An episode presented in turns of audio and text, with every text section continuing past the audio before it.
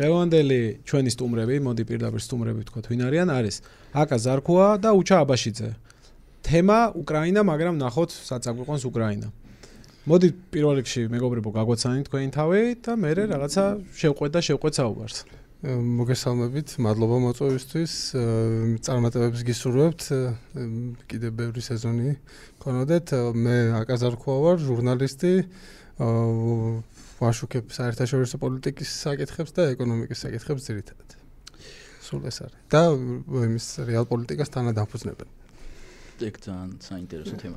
მე ხო, ნუ უჩა აბაშიძე, რომელიც ვერ გადავწყვიტე როგორ წარუდგე, პროგრამისტი ვარ და ისე სამხედრო ჟურნალისტი მოყვარული, რა ვიცი. სამხედრო ტურისტი დავირქვი 2008-ში. და დღეს დავირქვი სამხედრო განმანათლებელი. რავი რა, ეგრე. არ ვიცი. მე მეტი წარდგენა მანდ არ არის. კი.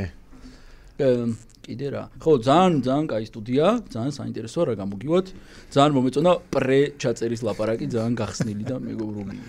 ძალიან სასიამოვნოა მოკლედ ჩემთვისაც თქვენი სტუმრობა და ჩვენი მასპინძლობა წარმოადგენ ასევე ნიკა ესებუა გიორგი გუგუშვილი ჩვენ ვართ მხოლოდ წამყვანები დილეტანტები და წამყვანები ვართ. ხო დავსვათ კითხვებს რომელიც გგონია რომ აქტუალურია თუმცა შეიძლება საერთოდ არ იყოს ეგრე მოკლედ თქვენგან წინასწარ ვიღებთ ნებართვას რომ არ განგვიკითხოთ ზედმეტად პროფესიონალიზმში. დავიწყოთ ალბათ თავრით.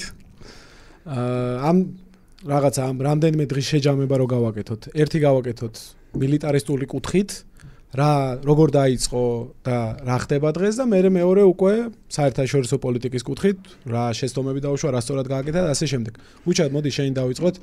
მოდი, იცი რა, მე რახან ბევრი დრო არის, თავარი რაც ბევრს გამოეპარა, იმიტომ რომ ხალხის ყურადღება ძალიან დახტის რაღაციდან რაღაცაზე.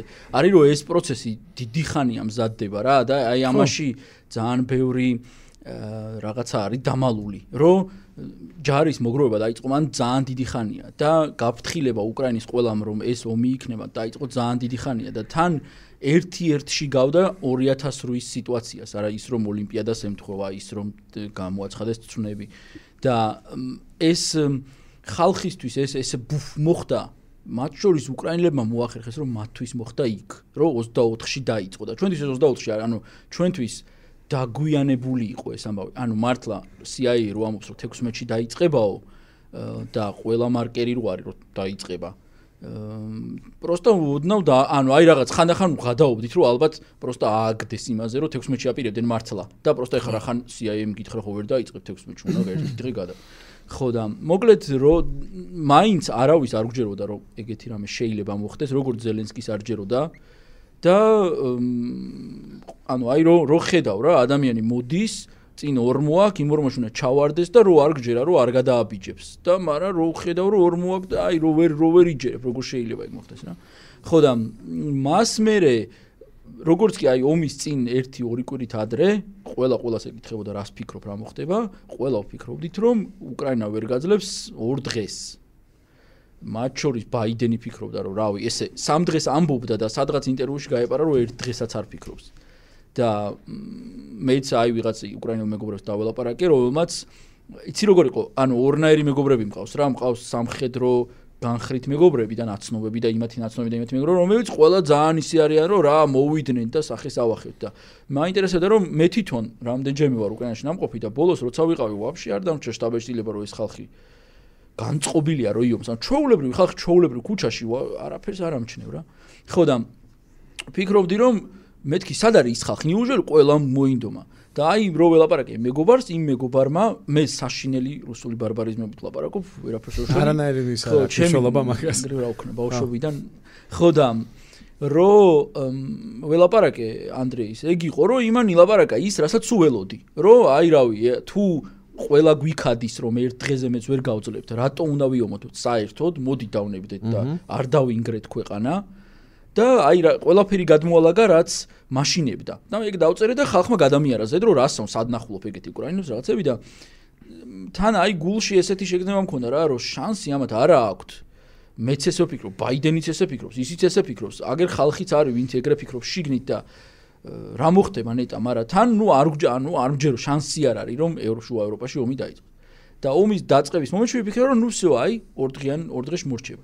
და სადღაც აი ხუთი დღისით პირველივე დღეს დღისით ფორუმებში აი რაღაც მილიტარისტები ერთმანეთში რო ლაპარაკობთ მაგაცები აკაური უცხოელი უცებ ყველა მიხვდით რომ ესეთი შეცდომა როგორ დაუშვა პუტინმა ანუ სამხედრო თვალსაზრისით უთვალსაჩინო ეს აი ზეცკი მატისთვის რო ჭადრაკში გაიხსნებიან აი ეგეთი შეცდომა დაუშვა რა. და უცებ ყველა უყურებთ რომ პროსტა უნდა გაძლოს რომ პროსტა ორი დღე გაძლოს და წააგო იმან პარტია აი რო ხედავ რა ხუთსულაში მატია. ხო და ნუ მატი არ არის მაგრამ ანუ თავარი რასაც ხალხს აურიე მე მაგით ტვინი რომ მე ისე გამცვიფრდი რომ ეს შეიძლება ეს მოგებად ნუ გადარჩენადია რომ ზედმეტი მომივიდა რა რომ თუ გაძლო სამი დღე უკრაინამ აი ეს მაშინ ესევე მეწერა მაშინ ერთ თვესაც გაძლებს. და მე რა მოხდება არ ვიცით მაგრამ წარმოუდგენელი რეალობა იყო რომ ერთი თვე შეიძლება ვინმე გაუძლოს უკრაინას ფუ რუსეთს. და უბრალოდ რუსეთის იცი რა არის აი მან მე უკან და გადაგვილაგდა ყველაფერი რომ ხო ვიცოდით რომ შეუძლებელია ომი იმიტომ რომ რუსეთს არ ყავს საკმარისი ჯარები ზოგადად და მით უმეტეს მოყვანილი და აბა რასაპირებს და ამიტომ ომი არ დაიწყება კაცო. ეს ყველაფერი ფეიკია და ვაჭრობა. და ომი რო დაიწყო იმას ვიფიქრეთ რომ როგორ ალბათ მოიგებს და ალბათ რაღაც იციან. გაგვაკვირებს მეთქი მაშინ ადრე წერდი ვიდეოს რომ რუსეთი რაღაც ისეთ სიზამს მე ვიტყვით აი ჩვენ არ ვიცოდი და და თურმე რა. და რა იმიჯიც უქონდა რუსეთს, რომ შეგძნება რომ აი ეს პუტინი ესე შეცდომას ხوار დაუშვებს, ამას იზრა. და იმ წამს გამოჩნდა რომ დაუშვათ შეცდომა იმაში რომ უზარ 100%-იანი ფსონი ჩამოვიდა ეფექტის მოხდენაზე, რომ შეშინდებიან და ანუ ნუ შეშინდებ იქ პროცენტები იყო ნახევარი რუსეთი, ნახევარი ისაც რუსეთუმია, გადმოვლენ ჩემ ხარეს, ნახევარი შეშინდება და მაგრამ თუ არ შეშინდებიან ის ფსონი გაფეილდებოდა აუცილებლად. ანუ ლოჯისტიკას მოწყდებოდა. ეგ ანუ ეგ რო დავწერე, მე თვითონ ანუ რაღაც დილაი მახსოვს რა, აი ესე დილას პროსტო ფიქრობდი და უცებ დამარტყა რომ ეს ეს ნახატია. რომ უკრაინა პატარა ქვეყანა არ არის, ჩვენსავით არ გამოგივა რომ გადაჭრა გადმოჭრა ერთი საწვავის, ერთი აუზით. და მეთქი, всё, სამი დღე თუ გაძლეს, გაუთავდათ იმათ бенზინი და ეყრება მათ თანამას რომ წერდი მე თვითონ ვერ ვიჯე ესეთი რამე ისტორიაში არ ანუ როცა ექსპედიციურ ომს აწარმოებს დიდი ქვეყანა და პირველ დარტყმას აყენებს, პირველი დარტყმა გაეფეილებინოს არ მომხდარა და მით უმეტეს არ მომხდარა რომ დაიყაროს ტექნიკა. და ამას რო წერდი ეს ჟღერდა როგორც ბოდვა ვიღაცის. მარა თან, ну, აი ნახატი, აი ოფიცერი გადავა იქ, ის ცხენი აქ და აი ესე ჩანდა რა. ხო, მაგრამ მანდ ის ამბავიც ხო არ არის, რომ რუსეთი ხო დღემდე ეგრე ფუთავს, რომ ეს არის სპეცოპერაცია და არა ომი. და შესაბამისად სპეცოპერაციას ხო რაღაც ბლიცკრიგით ხო არა იმას იზავ ქალაქ იმაში. იქ ხო, იქ ხო, ხო ფურცელზია, ანუ მაგით არ მოიწ. არასო ვიცი, რაც უფრო დიდი ჯარით ხარ შესული, ეხა რომ ქალაქების ბომბა დაიწყო რამდენიმე დღეში. თავიდანვე თუ ბომბას იწყებ, მაშინ მომენტ ვეღარ აპრავებ შენ სიტყვებს, რომ თავიდანვე პირველი საათი რა ხდებოდა? აა ბომბავდნენ. ოღონდ ქალაქებს არა. ყველაფერს. ისინი იმას არ დაარტყეს. ისიც ქალაქებში აეროდრომებიც და ისინიც ქალაქებშია. ანუ პროსტა პირდაპირ სახლებს არ ხვდებოდა. სახლების მოხვედრა ეხლა რამდენადაც ჩვენ არ უნდა იცი როგორ არის არ უნდა აგვერიოს ზელენსკის და ზოგადად უკრაინის მცდელობა სოფლიოს დაანახონ როგორი სადისტია რუსეთი და მათი სამხედროების პირადი მიზნები. არავინ არ არ ანუ როცა შენ რამეს ისური ომში ზოგადად შენ თავს იწვავ და რაღაცა მოფრინდება უკან. ამიტომ არავინ არასოდეს ტყვილა არაფერს არ ისურის, არც ერთხელ. ოღონდ უბრალოდ თავიდან ისროდნენ დარწმუნებულ მიზნებზე და მე ისვრიან სავარაუდო მიზნებზე, გამოძრავა ვიღაცამ დაინახა ბტr, ანუ მან კიდე ფორუმებზე თუ ზიხარ მაგათ ფორუმებზე საშინელება ხდება, რუსები უღებენ სურათებს ქალაქში უკრაინელებს და აძლევენ მიზნებად რუსი მოქალაქე, რუსი ეროვნების ტიპები. აძლევენ მიზნებს და მე ანუ ჩვენ ამას ვერასოდეს გავიგებთ, მაგრამ იქ იმ ეზოში იჯდა ხუთი ბიჭი უკრაინელი. ამათმა გადაუღეს სურათი და მოფრინდა артиლერია და მოხდა სახლეს. პროსტა ამაზე ლაპარაკი რომ გარშემო როცა სახლები არ შეიძლება დაუმიზნო არაზუსტი артиლერია ხო და მაგას ვამბობ დასაწყისში ხო ეგ გათვლა არა გათვლა გაქვს რომ სამ დღეში დაამთავრებ და არ მოგიწევს არასოდეს ეგ არაზუსტი და მაგრამ დავამატებს შეიძლება სიტყვა ოპერაცია იყო სუფთა ბლეფ ანუ რა თქმა უნდა 180000-იანი ჯარით ხო ამიტომ მაგითი თავს ნუ ვიტყვით ხო ერთ კითხვას დავამატებ რა თქვია პუტინი რა სიტყვება თორემ. რა მაინტერესებს? პუტინი იტყვება ყველა ყველაფერს. პირველი, ანუ რაღაც რაც ლაპარაკე ხა გამოყევი, მაგრამ რაღაცეებში კითხები გამიჩნდა რა. ერთი რომ ვერ გაუძლებს უკრაინა ეგონა რუსეთს ეგეთი ყველას. ბაიდენს მე და რუსეთს და ხო და ყველას. ჯერეთი რატო ეგონა როცა ხელა დაზვერ ვაყავს და შეიძლება როგორც ჩვენთან ძალიან დიდი ნაწილი რუსების კაკებესი ისევ რაღაც მაღალ ეშელონებშია უკრაინის და ეს ეგონა ძალიან უცნაურად ჟღერს ხოლმე ჩემთვის როცა ამ ხელა ოპერაციებზია და თან მეორე თუ აი ესეთი რაღაცები ეგონა და ესე არასწორად ყავდა სამხედრო ტაქტიკური თვალსაზრისით განლაგებული ხო და აბა რა ლოგიკაა რომ ეხა რატო დაიწყო? Why now? უყურე უყურე. ძალიან კარგი ამ ანალიტიკა კითხვაზე მე რაკო შენ გასკეთე. ორივე სანაბრად გეკითხა გინდა შენ დაი არა, არა. ნამდვილ ხანს ანუ მანდ მე მთავარი რაც რუსეთს ჭირს არის მის ჯარში კორუფცია ნეპოტიზმი და იესმენების ისა რომ ანუ შენ რომ სვამ ვინ დავალებად ვინ ჩამოვიდა ანუ ეს თვითყოდა რომ უნდა შევიდეთ და მომიზადეთ გეგმა და ეს საქართველოსში ხდება ნებისმიერ აი ვებ პროექტს რო გიკვეთავენ შენ იცი რომ შენ თუ იტყვი რომ 6 თვე გა- გასტანს არ დაგიკვეთავენ და თუ იტყვი 2 თვეს დაგიკვეთავენ ხო და ამიტომ იგივე ხდება რა იქ ყველა ვენება რომ კი კი ვიზამთ აბა რა გამოვა აბა რა წავა და სად წდება ჯაჭვი ვინ ვინ არის იქ ქვევით სადღაც ვიღაცა ხოდგას რომელიც იძახის რომ შეუულებელია რა. მაგრამ იქიდან ზევით როგორ ვინ- ვინმე ვინმე უნდა შეედავოს რომ არა ხალხო. ხო და ზოგად ფონს უ- ანუ პუტინი უყურებს თავისივე პუტინმა ყველაზე ცუდი ეგ ემართება დიქტატორებს რომ თვითონ ქმნიან ტყუილის იმპერიას რომელიც ტყუილის იმპერიას მათვე ატყუებს უკან ანუ თვითონ უყურებს იმ ტელევიზორს რომელიც თვითონ და მას გონია რომ ის ხალხი ესე ხო არ დაეცემა რომ მართლა ისილაპარაკონ რაც მე მინდა. ალბათ მაინც სიმართლე. ხო და ესე ჩანდა ჩვენთვისაც ესე ჩანდა რომ იქ იმდენი რუსეთუმეა უკრაინაში. ისეთი ძრებია მართლა ხარკოვი პრორუსული ქალაქია. რომ ეგეთი ქალაქები ეგრე ეგ არც გა ანუ ხარკოვზე შეტევა სერიოზული თავიდან არც ყოფილა დაგეგმილი. მათ ეგონათ რომ რო გაცდებიან ტანკები ხარკოვს ხარკოვი გა- დროშით შეხვდება. ხო და როგორ რომელი ანუ ამაზე რა თქმა უნდა ბევრი ლაპარაკია რომ რა ნაწილი შეუსრულა ამერიკის დაზვერვამ სად ვინ ვინ არის ჩანერგილი თქვათ პუტინის იმაში ვინც სპეციალურად ეუბნებოდა ან ასეთ რამე აი მაგას მაგას ვერც გავიგებთ ანუ ეს იმდენი ადამიანი დაიღუპა ამის გამო რომ ის ჩანერგილი არასოდეს არც იტყვის რომ მან ძალით დააწყებინა პუტინს ჩაითრია ომში რომ ეგ ა- ანუ ამაგაზე ეგ არის ისეთი მარჩიელობა რა შავხრელში რა ხდება აბა რატომ ახლა მაშინ? ხო და ანუ რატო არ ვიცი. ეგ პუტინმა ბოლოს უნდა გვითხრას ეგ ანუ თუ ძალიან გახგის არის ხო? შევ- მაგიტომაც ჩვენ გვეგონა რომ ომი მაგიტომაც არ დაიწყო რომ რატო თუ იწყებ და მაშინ. ეხა ძლიერია თქო. ჯომორჩი ხო, რატომ მაშინ? პირველ რიგში უჩას დავეთანხმები, რომ ყველაფერი ან მთელი დაშვება, ხო, პუტინის სტრატეგიის და ხედვის ამ სიტუაციის იდგა რაზე, რომ ზელენსკი იქნება აშრაფ ღანი, ან იანუკოვიჩი, როგორც კი ჩვენი თვითმფრინავები აფრინდება და ჩვენი артиლერია დაბომბავს რაღაც სამხედრო ნაწილებს ეს მთელი ელიტა ჩამოიშლება, ეს ხალხი გაიქცევა, იმიტომ რომ პუტინი ხედავს ესე ამ უკრაინელ პოლიტიკოსებს ზოგადად. არ უყურებს სერიოზულად. ეს მისთვის არა რაღაც მელკი ოლიგარქები არიან, რომლებიც აი გამორჩენაზე მუშაობენ, როგორც ისა რა ქვია, იანუკოვიჩი, ხო? და ბევრი სხვა მანამდე. და აქ მოხდა ყველაზე დიდი მის კალკულაცია საერთოდ ზელენსკის თავმიმართებით ერთი და მე მეორე ის კომპონენტი რაც ასევე თქვა უჩამ რომ უკრაინელების ნების ყოფა და მზაობა ბრძოლისთვის არ იქნა გათვალისწინებული და აქ როგორც ჩანს თვითონ მას ჯეროდა მისი პროპაგანდის რა საწარმოებს და პუტინმა დაწერა ზაფხულში 5000 სიტყვიანი სტატია უკრაინაზე აი რაღაც ბოლო პერიოდში ხო ისტორიული თემატიკაში არის გა- გასული არის ძალიან რაღაც. ჯერ სოფლიო ომზე ქონდა გაჭედილი მეორე სოფლიო ბოლოს უკრაინაზე იყო ბოლოს ჩინეთზე დაწერა რაღაც დიდი სტატია ჩინეთსა და რუსეთის ურთიერთობებზე. აი ამ 5000 სიტყვიან სტატიაში რო აი რო წაიკითხო ეგ სტატიაში შინა თეზისები რო ამოიღო ყველაფერი ეხლა რასაც ამბობენ ამომთან დაკავშირებით არის იგივე მეორდება რომ ჩვენ ერთი ხალხი ვართ რომ რაღაც 2014 წლის მერე ვიღაც ტიპები მოდიან და ეს ძალაუფლება ხელში უკავიათ არალეგიტიმური ტიპები არიან ოღონდ აქ არიღებს იმას ხედველობაში რომ 2014 წლის მერე ორი პრეზიდენტი შეიცვალა და ორი საპარლამენტო არჩევნები ჩატარდა და მოკლედ აი ეს არასწორი დაშვება იყო. რეალურად თუ ყველაფერი გეგმის მიხედვით წავიდოდა მართლა და აი ზელენსკი გარბის მართლა აი ეს სცენარი რო წარმოვიდგინოთ ნაკლებს ავარაუდოა რომ აი ამ ყველაფერს ნახავდით თუნდაც სანქციების კუთხით.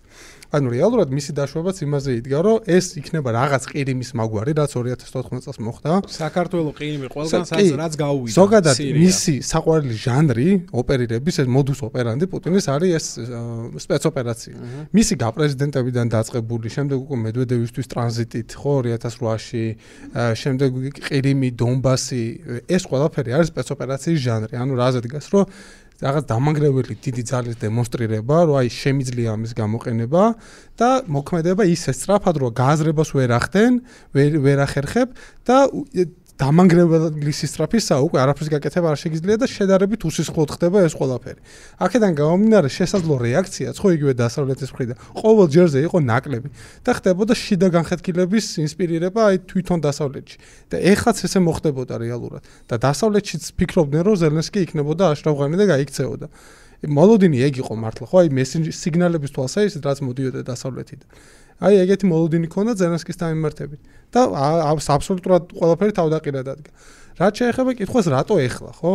აქ ჩემი აზრით მე აი ომამდეც მაგას ვაწვებოდით და ეგის მქონდა რომ რეალურად აქ არის რამდენიმე ფაქტორი. პირველი ის რომ 2020 წელს აი თუ გახსოვთ რომ ეს თავრობა რო გადააყენა და ეს საკონსტიტუციო ცვლილებები რო დაიწყო რუსეთში და რაღაცა მაშინ როგორც ჩანს როგორც თუ ვარაუდოთ დაიწყო რაღაცა ძალაუფლების ტრანსფერის პროცესი, ანუ რას გულისხმობ ამაში გეტყვით რომ პუტინი გამოდის ქვეყნის ხელით მართვის რეჟიმიდან. რა ანუ მენუალ მართვას რა ეძახია?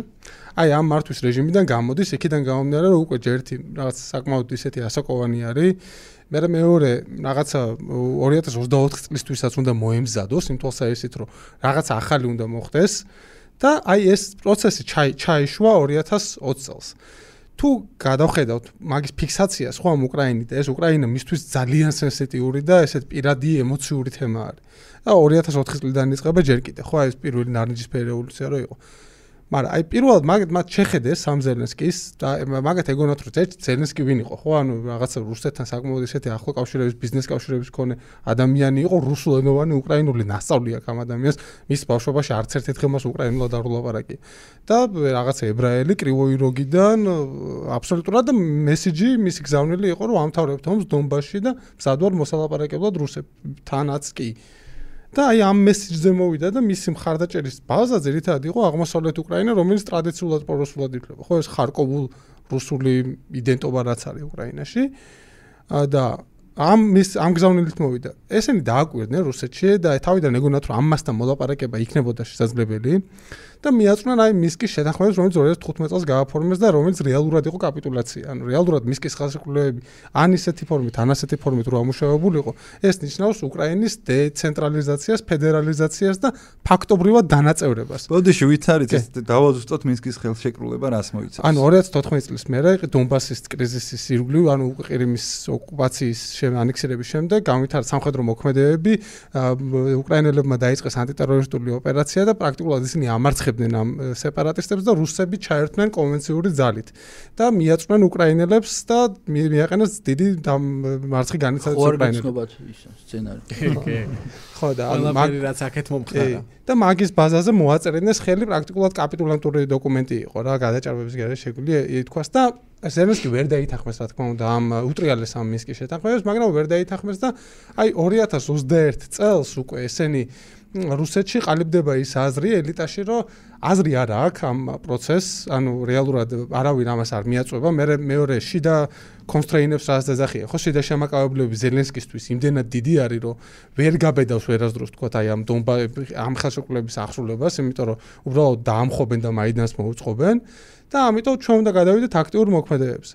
აქ უკვე რატო ეხა, ხო? ანუ აქ არის რამდენიმე ფაქტორი. ჯერ ერთი ის, რომ პუტინი ხედავს რომ დასავლეთი თვითონ შიგნით სუსტი არის და სუსტი იყო აქამდე შიდა კრიზისები ჭამდა იგივე კაპიტოლიუმზე შეტევა რო გავიხსენოთ ავღანეთის ფიასკო რო გავიხსენოთ ბევრი ფაქტორი არის. უთანხმოება მათ შორის ამ ტრანსატლანტიკურ ბლოკში ამერიკასა და ევროპელ პარტნიორებს შორის. ბრექსიტი ბრექსიტის და ხო ეს ყველა ყველა ბევრი ფაქტორი არის ერთად. სინამდვილეში ამასთან ერთად პუტინი ხედავს, რომ ამერიკის ყურადღება მომდენო აწეულების განმავლობაში გადართული იქნება ინდო ინდოეთის და წყნარი ოკეანის აუზშის ჩინეთის შესაკავებლად და ჩინეთი იქნება თავარი მოწინააღმდეგე დასავლეთის და ამერიკის შეერთებული შტატების და არა რუსეთი.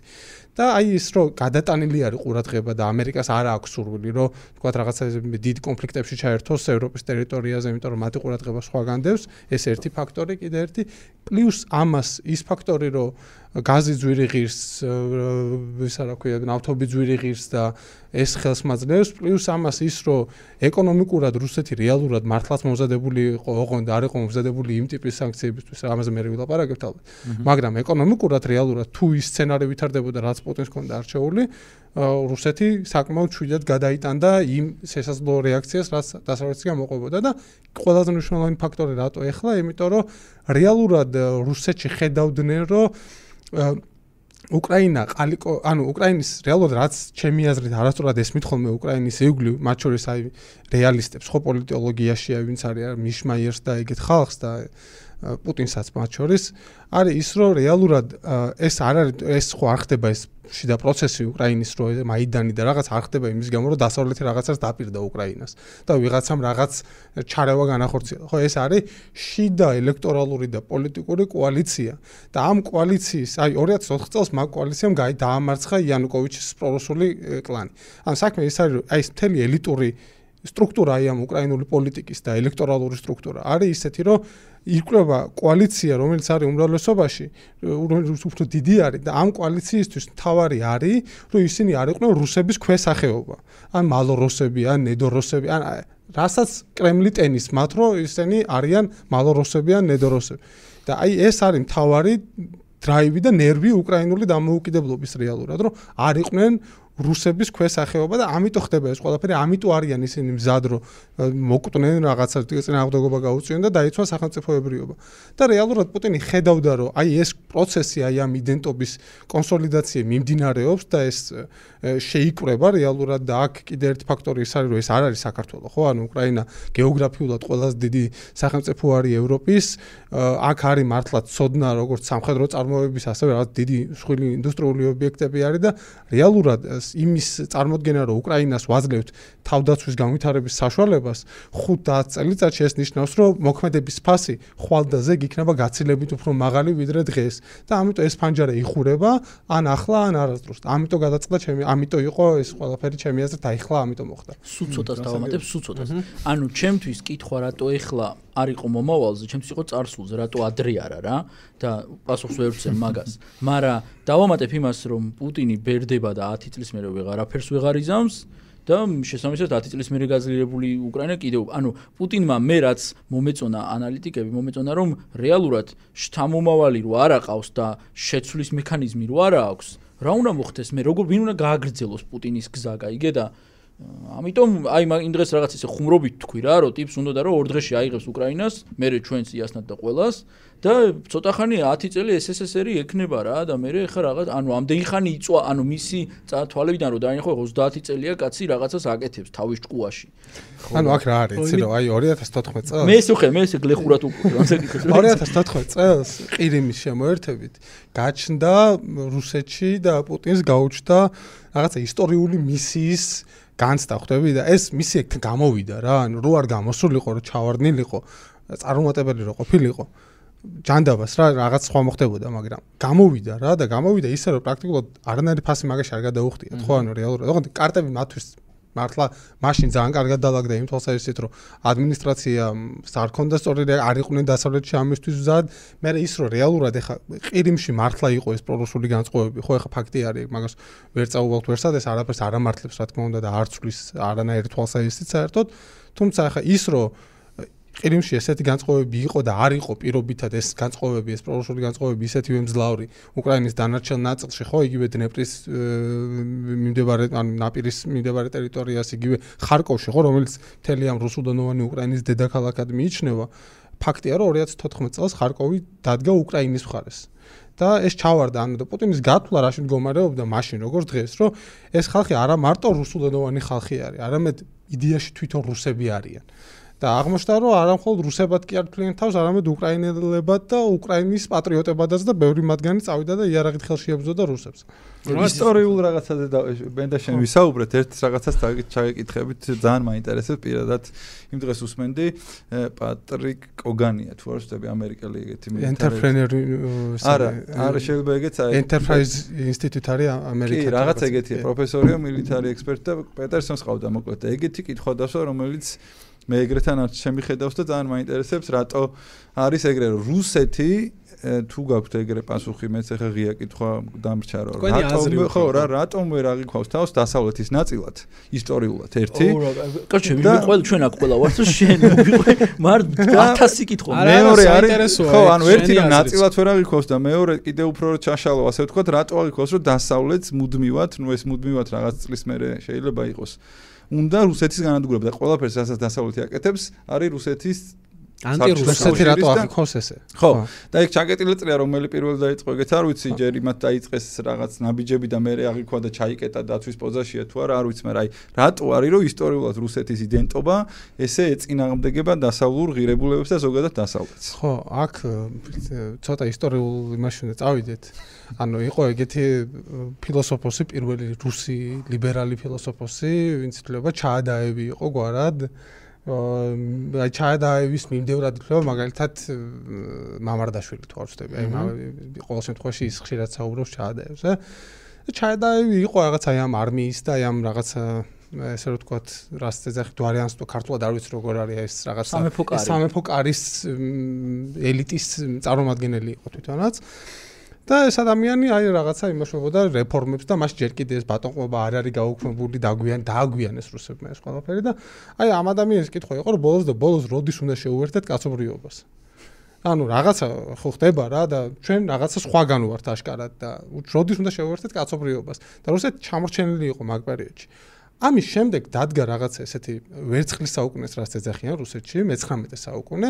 ეს ფაქტობრივად არის საუკუნე როცა შეგვიძლია ვთქვათ რომ რუსეთი მართლა არის სუპერ სახელმწიფო და არის ევროპის ჟანდარმი რეალურად იმ თვალსაზრისით რომ პარიზში შევიდნენ რუსი სამხედროები და პარიზელები ელოდნენ რაღაცა თქვა გა- გადაწვას და გაუპატიურებას და რაღაცას და შემოვიდნენ ჯარისკაცები რომლებიც ფრანგულად საუბრობდნენ და ოფიცრები და ვორონცოვი რომელიც ამ ჯარისკაცების ვალებს იხდიდა. ანუ რეალურად აი მე-19 საუკუნეში გინდა მწერლობის თვალსაზრისით მხატვრობის თვალსაზრისით ყველა სხვა თვალსაზრისით რუსეთი იყო ევროპის ესეთი ორგანული ნაწილი და მეტიც რა აი მართლა ლიდერული ის ქონდა თქვა ყველა ამ ბრიტანეთის მერე ალბათ მეორე წამყვანი ხო, და ან უბრალოდ ეს კითხვა რომ ჩვენ ვართ თუ არა ევროპა აი ეს მაშინ არ იდგა რა რეალურად ეს პეტრეს დაწყებული გაჭრის პეტრეს გაჭრის დროიდან ასე ხო? თუ ისე ყველა მაინც შეგუებული იყო იმას რომ გზა არის მაინც იქითკენ და არა რაღაც აქეთკენ. ოღონდ მიუხედავად იმისა რომ თქვა თვითონ რუსეთის ეს რაღაცა პოლიტიკური და ესეთი სტრუქტურა რა აი ქვეყნის არის რა რომ აი რაღაცა ერთ თვალსაზრისით ეს არის ქვეყანა რომელიც თავს და ცივილიზაცია რომელიც თავს წარმოადგენს ბიზანტიის მემკვიდრედ მესამე რომად ეს იდეოლოგია არსებობს და მეორე თვალსაზრისით ეს სტრუქტურა ხო თვითონ რო მართვის. ეს მოდის მონღოლური ურდოს დროინდელი სტრუქტურა არის რომელიც დგას და დამიწებული არის აბსოლუტურ ცენტრალიზაციაზე თვითმყოფელ მეფეზე რომელიც თვითონ განაგებს ყველაფერს და ეს ქმნის ბევრ პრობლემას ამას მე ჩავშლით ალბათ მაგრამ ანუ აქ რეალურად რა რატო ხდება ეს კოლიზიები დასავლეთსა და ამის შორის? აქ რეალურად ჩემი აზრითაც და მე რაცაც არ წამიკითხავს ამ თემაზე არის კონსენსუსური შეხედულება ესეთი რომ რეალურად აი 9-17 წლის რევოლუცია. აა რევოლუცია უბრალოდ გადატრიალება რაც რეალური გადატრიალება იყო მე დაერქვა რევოლუცია არის ისტორიის რუსეთის ისტორიიდან აი დასახურდით ამოგდებული გადახვევა რაც რამაც განაპირობა ყველაფერი ის რასაც დღეს ხედავთ. იმიტომ რომ ისეთ რომ 9-5 წელს ესეთი სიტუაცია არსებობდა, რასაც ბევრი დღევანდელ სიტუაციასთან ავლებს პარალელს, რომ მაშინ იყო ესეთი სურვილი, რომ სწრაფი იმედის გამარჯვების მომტანი ომის გამო, თქვა, ამ იმედით ჩაერთნენ ისინი იაპონიასთან ომში და ესეც საშინელი მარცხით დასრულდა. ეს დასრულდა იმით, რომ 905 წლის პირველი რუსული რევოლუცია მოხდა და აქ მათ შორის თბილისიც იყო გამოსვლები პეტერბურგშიც, სხვა ქალაქებშიც. ამას შეასუსტა მეფის ძალაუფლება და რუსეთი 905 რომ უბრალოდ დავაზუსტებ ხალხ 1905 1905 კი, კი, ამოვედით ასე კი და რეალურად აი აქ ამ დროიდან მოყოლებული დაიწყო მეფის ძალაუფლების შესუსტება, იქ დუმა ჩამოყალიბდა ამას ყველაფერს ეს სიმბოლური ის ქონდა მნიშვნელობა, ხო, მაგრამ მაინც რეალურად რუსეთი მიდიოდა იმ გზით, რა გზითიც წავიდ, რა გზითაც წავიდნენ სხვა დასავლური მონარქიები, ხო? და რეალურად ალბათ ეს იქნებოდა ევოლუციური პროცესი, რომელიც გადაიზრდებოდა იმაში, რაც ნახეთ ევროპაში, მაგრამ 9-17 წლის გადატრიალებამ და ლენინმა და მისმა ესე რომ ვთქვათ, წრემ ბოლშევიკებმა. მოიტანეს რაღაც ახალი ახალი იდენტობა, რომელიც მიუხედავად იმისა, რომ სუფთა დასავლური იდეოლოგია იყო ისიც, რაც მათ მოიტანეს და რაზეც ისინი იდგნენ, რეალურად გამოკვეთა რაღაც ახალი იდენტობა, აი ამ რუსეთში თვითონ როგორც ესეთში და ნუ ეხა ის იდენტობები აღონდა ეს არ არის ისე რომ რაღაცა თქვა არ იყო სხვა აზრები არასდროს. არა ყოველთვის იყო სხვა აზრები ახლა მათ შორის ეს ევრაზისტებიც არსებობენ ხო დღეს რაზეც დგანან ეს მთელი იდეოლოგიური ღერძი რაც არის ხო აი პუტინის მართლობის რა რაღაცა რო რუსეთი ცალკე ცივილიზაცია არის არც ის არის არც ეს არის. რაღაცა ესეთი სიტუაცია არის. ანუ რეალურად პასუხი ალბათ არის ეგეთი რომ ისინი მაინც ბოლომდე ხო აი რაღაცა ის გზა რაც გაიარეს დასავლეთის სახელმწიფოებმა აა ყველა თავისი ატრიბუტით ხო რაღაცა რეფორმებით და შეგუებით საზოგადოებრივი გადააზრების პროცესით და შენ ეს პროცესი უბრალოდ არ ყოფილა და აქედან გამომდინარე აა გვაქვს ის სურათი რაც გვაქვს და რეალურად ის რომ დასავლეთს უპირისპირდება აქაც ძალიან ისეთი ბოლო საუკუნის განმავლობაში ამერიკელებმა ალბათ ერთ სამჯერ გადაარჩინეს რუსების შიმშილს, მათ შორის რევოლუციის დროს 90-იან წლებში.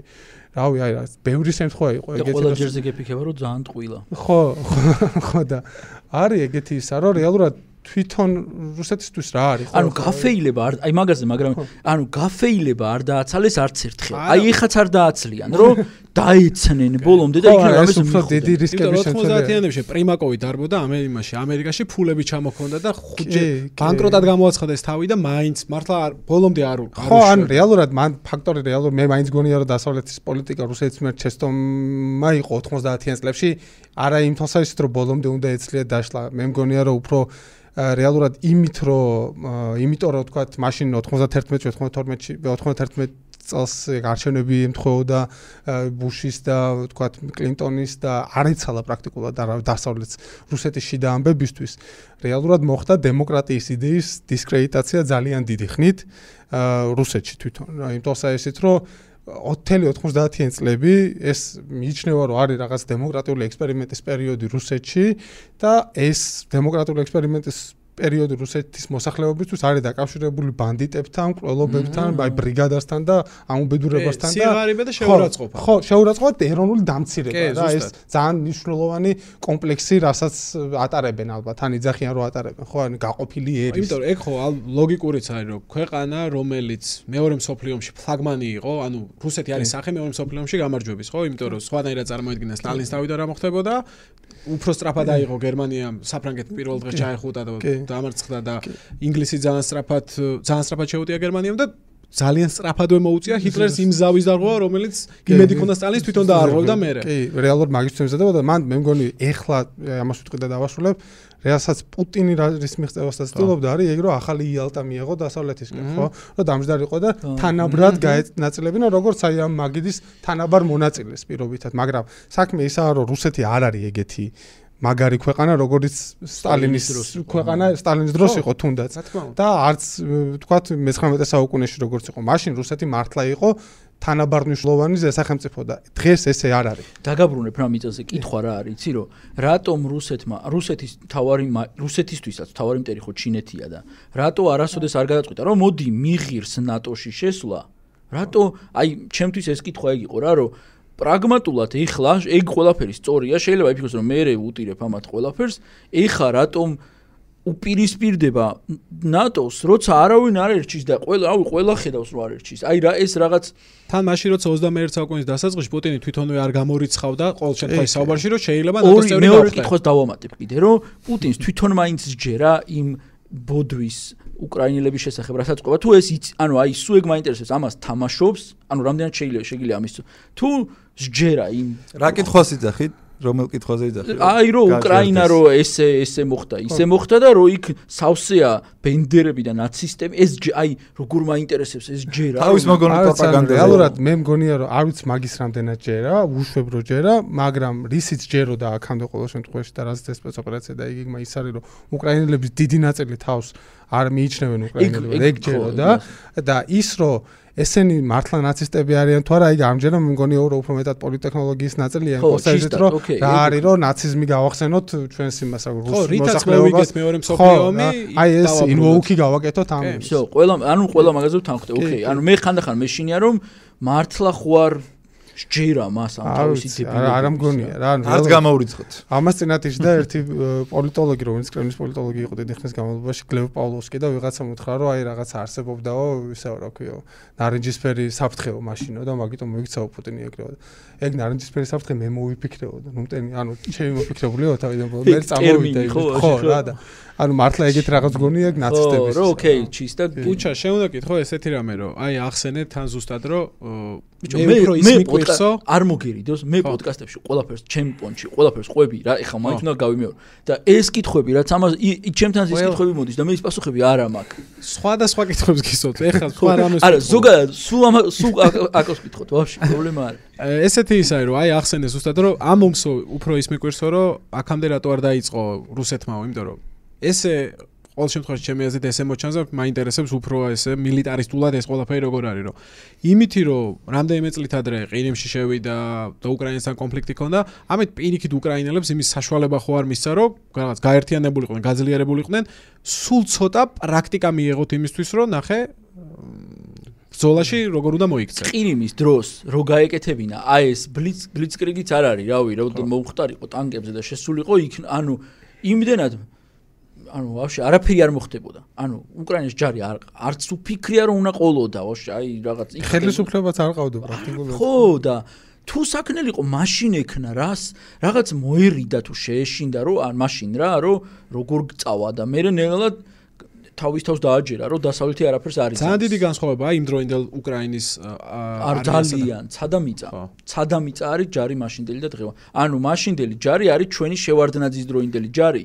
აი ვაფშე რო არ არსებობდა და დღევანდელი ჯარი არის 2008-ში სააკაშვილის დროინდელი ჯარი რა, უკრაინის დღევანდელი ჯარი. ნუ მასშტაბებში გაზრდილი თავისთავად. მასშტაბებში, შეერაღებაში, мотивацიაში, გამოცდილებაში, აუ, ყაფში აღარაფერი ანუ არათან იდენტობის საკითხი გადაწყვეტილი არის რა ყველაზე მნიშვნელოვანი, რომ რეალურად პუტინმა დაასრულა ეთნოგენეზი უკრაინული ერის, რა პროცესი. და დღეს ვაფშე იმენა დაამთავრა. აჩუქა რა. და მაიგ იყო ყველაზე დიდი შეცდომა რომ წარმოვიდგინე მთელი და აღმოსავლეთ უკრაინა რუსუდანოვანი რომელიც იყო მაგის უოთერბეიზი რომ იქ თავისი კაცი დაესვა პირობითად და იანუკოვიჩი აირჩია უკრაინელებმა ორჯერ ლამის ანუ 2004 წელს ძალიან ცოტათი დააწააგო იუშენკოსთან და 2010-ში მოიგო ამ კაცმა ოფიციალურად. ეს იყო ოფიციალური ზეკი რა ანუ ნასამართლები ბანდიტი რაღაც ძარცვაზე და ყაჩაღობაზე საზღრობა რაღაც ან პოლიტიკური მუხლეც არ იყო ანუ ესეთი ადამიანი პრორუსული აირჩიეს უკრაინელებმა აი ეხლა ვინმე უშვებს იმას რომ ოდესმე რამე განხილვად მომავალში ოდნავ პრორუსული პოზიციების პოლიტიკოს რამენაირი შანსი შეიძლება ქონდეს უკრაინაში. უბრალოდ გამორიცხულია. ხო არა რაღაც. ანუ აი რამდენადაც ჩვენ სუგჯერა FSB-ს და KGB-ს ეშმაკობის აი სისულელეები ანუ აი აუ აი 79 წელს რა გააკეთეს ხო აი რა ამას წინათ კითხულობდი მას იმის ავღანეთში შესulis დადგენილებები კომპარტიის და მაშინაც, აბა.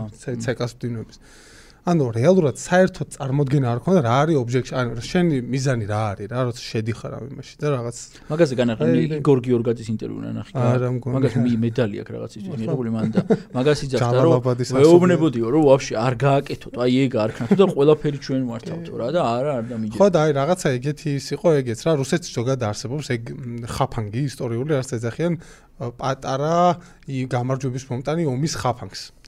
ესეთი ომის ა, ამ ხაფანგს წამოეგო სხვადასხვა იმპერატორის სხვადასხვა დროს. პირველი ესეთი რაც მახსენდება ეხა ეს იყო ყირიმის ომი 1850 აი ეხლა გაუხსენა იმის ბრიტანეთის ნო, თავდაცვის მინისტრმა რომ შოტლანდიელებმა მაშინ მაშინ გუნდს რო გასროლინეთ ხო.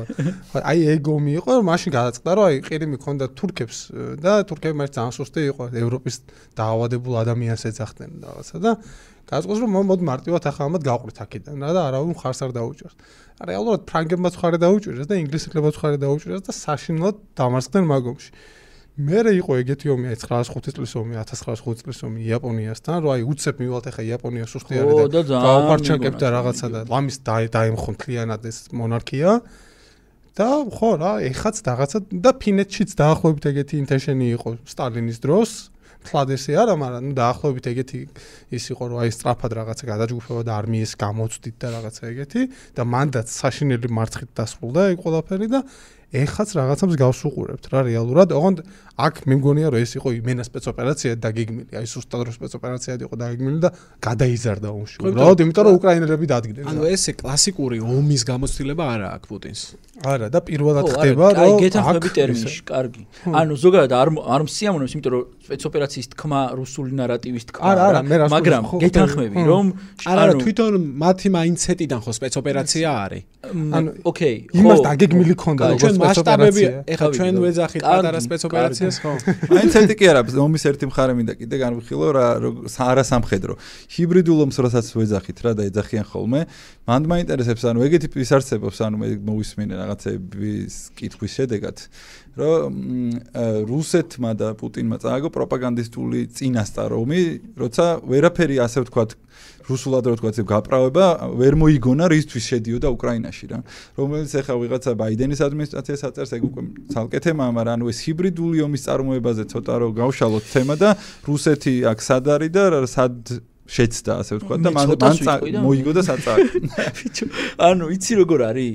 რუსეთმა წააგოს მე არ ვიტყოდი, რუსეთის პროპაგანდა, პუტინის პროპა- პროპაგანდა არის თავის ხალხზე მიმართული რა. გარეთ რო ჩვენ არაფერს არ დავიჯერე, ხო და მისი ხალხი აი ხა დღესაც რასაც უსმენ, თქვათ იქ ვინც ჯერ კიდევ მოაზროვნეა დარჩენილი, ყველა მაგას ამბობს, რომ მისი ხალხი მაგრამ ხარს უჭერს ჯერაც რა.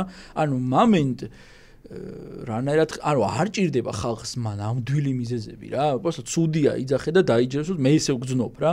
ხო და დანარჩენი ჰიბრიდული ომის ნაწილები აი გარი ამ ჰიბრიდულ ომის თავარ ღერძზე ააგო ეს ეს შეტევა რომ უნდა შეექმნა ცრუ შეგრძნება რომ მოიგებს და ყველაფერი აი პირველ ანუ როგორ შეიცვალა იცი ნახატი დღეს რო ორ ოჯახს რო ვეუბნებოდი გამოდით თქო პირველი რასაც ვეუბნები რომ მობილური არ ამოიღო იმიტომ რომ მობილურზე რო რამე იმათ რო გადაუღო ვინც რუსები მის რუსებში არიან გარჭობილი. ჩათვლიან რომ რაზვეთში ხარ და მოკლავენ და ამიტომ მობილური არა რომ მოდიხარ აი როგორც მზეს უყურე და იმთიან. და პირველ დღეებში იძახოდნენ რუსები მოდიოდნენ ტანკებით და იძახოდნენ გადაგვიღეთო. იმიტომ რომ პროპაგანდა უნდოდათ რომ იმათ დაეჯერებინათ რომ ისინი მოიგებდნენ რომ გამოჩეილიყო რომ აი პალტავასთან გაიარეს რომ ეს ხო და აფშე აი ეს ამოტრიალდა ეგ ეგ ტაქტიკა რა. ხო, ანუ აქ ისა რა ქვია. მე მგონია რომ რეალურად ამერიკის ადმინისტრაციის ამბავი იყო ძალიან მნიშვნელოვანი, რომ რეალ პირველ რიგში უჩამ თქვა დასწრიში და ერთხელ ხაზი უნდა გავუსვათ, რომ რეალურად ალბათ ამერიკის დაზვერვას არ ქონია ესეთი ზუსტი ინფორმაცია, ალბათ 10 წლეულებია რა რეალურად, აი რაღაც მართლა მე მაგ ნანახი CIA-ის კ- ახსნილი დოკუმენტები 79 წელს ირანში რევოლუციამდე ორი კვირით ადრე რო იწერებია რომ რევოლუციური კი არა პრერევოლუციური სიტუაციაც კი არ არსებობს და ორ კვირაში მთელი ირანი იმად გადაიქცა რა ქვია თეოკრატიად გადაიქცა ხო და ეგეთი შეცდომები. აი მაგ ირანში რომ წავიდეს კარტერი მეორე მეორევადით კი კი მაგ ზუსტად. და მე ამერიკის საელჩოში შესვლით და ამებით აი მაგას თავი დავანებოთ. ეხლა ავღანეთის ირგვლივ. აზრი გაგექცევა თქვი რა სამ ანუ ავღანეთის ირგვლივ რაც იყო რომ აი რეალურად სამ 6 თვეს ვარაუდობდნენ რომ კაბული გაძლევდა 6 თვეს. აი ეგ იყო ოფიციალური რაც გამოვიდა CIA-ისგან და პენტაგონისგან და დაემხო 15 საათში ანუ მაქიდან და რეალურად ეხლა იმდენად ზუსტი ინფორმაცია იყო მართლა ყველა ასპექტში. იმით რომ აი 16 თებერვალს რო 16 თებერვალს რო მართლა იყო დაგმილი რაღაცა მაღაზია ისეს მეტყოლებს რომ აი ამ სეპარატისტების ისა რა ქვია ამ დნრ-ის და ლნრ-ის ტიპების მიმართვა რომელიც გავრცელდა 18 თებერვალს სინამდვილეში იყო ჩაწერილი 16 თებერვალს ევაკუაციის დაწყებაზე ის რომ ოლიმპიადამდე არ მოხდებოდა იმიტომ რომ რაღაცა იმან ხოვეს ჩინელებმა თხოვეს რომ არა ეგეც დადასტურდა.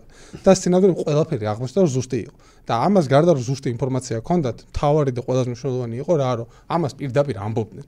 და თუ პირდაპირ არ ამბობდნენ მედიას აძლევდნენ რა ლიქების სახით.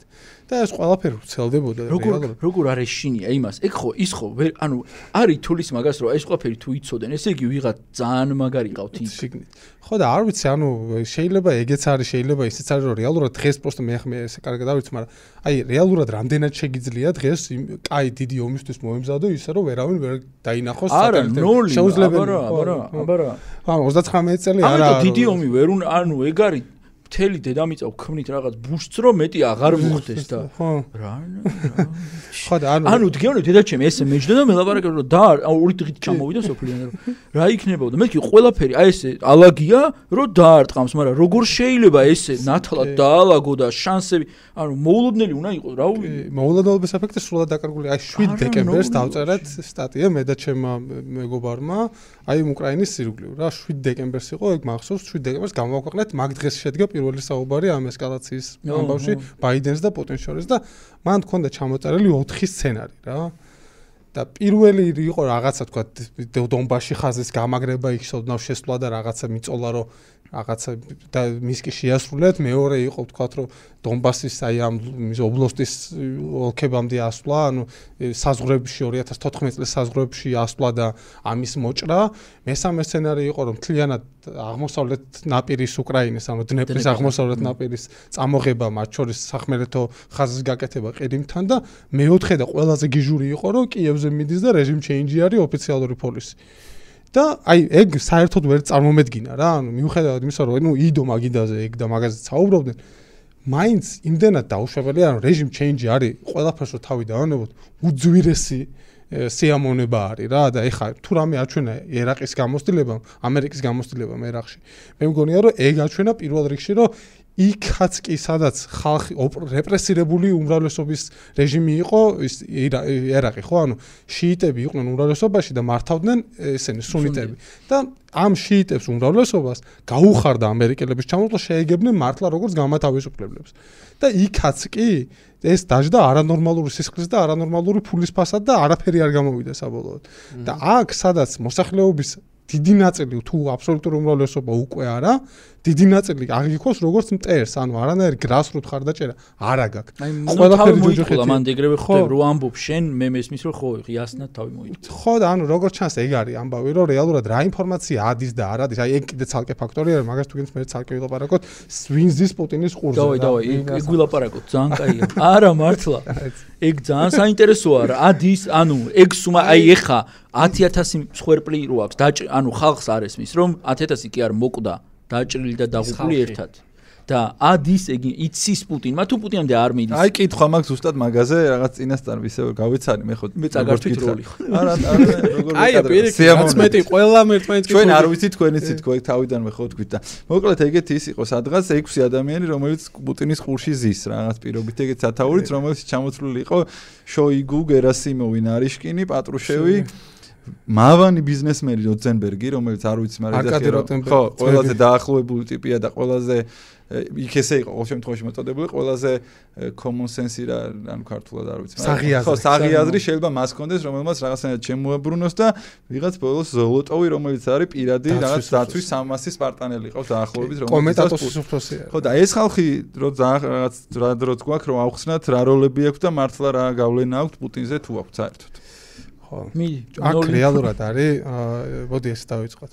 ანუ ყველაზე კაი მკვლევარი მე ვინც ვიცი რუსული ელიტის არის ეგეთი ადამიანი ცხოვრობს საფრანგეთში სახელი და გვარი არის მისი ტატიანა სტანოვაია. ეგეთი სახელი და გვარი აქვს წერს არის მოწვეული ექსპერტი კარნეგის ცენტრში მოსკოვში და წერს აი რუსულოდ რუსული ელიტის საკითხებზე და აქ კლასიფიკაცია მთელი ამ წლების განმავლობაში მოკლედ მთელი მისი ცხოვრება ამ ქალის თვითონაც დაახლოებული პირი იყო აი ამ ბიზნეს პოლიტიკური ელიტის ამბავში მუშაობდა თავის დროზე და ბოლოს წავიდა გააკეთა თავისი ორგანიზაცია ანალიტიკური და აი ამ ანალიტიკური ორგანიზაციის მეშვეობით ყიდის აი ამ ნამუშევარს რა ქვია კვლევებს თავის კვლევებს და სხვა სხვა კომპანიებისთვის თუ დასავლეთ სახელმწიფოებისთვის რა რეალურად. აი მაგის ორგანიზაციის საიტზე რო შეხვიდეთ არაფერი უფასო არ არის ვერანაირ paywall რა ორგანიზაციაა რაღაცები მე რა politic ქვია ესე air real politic ანუ Okay.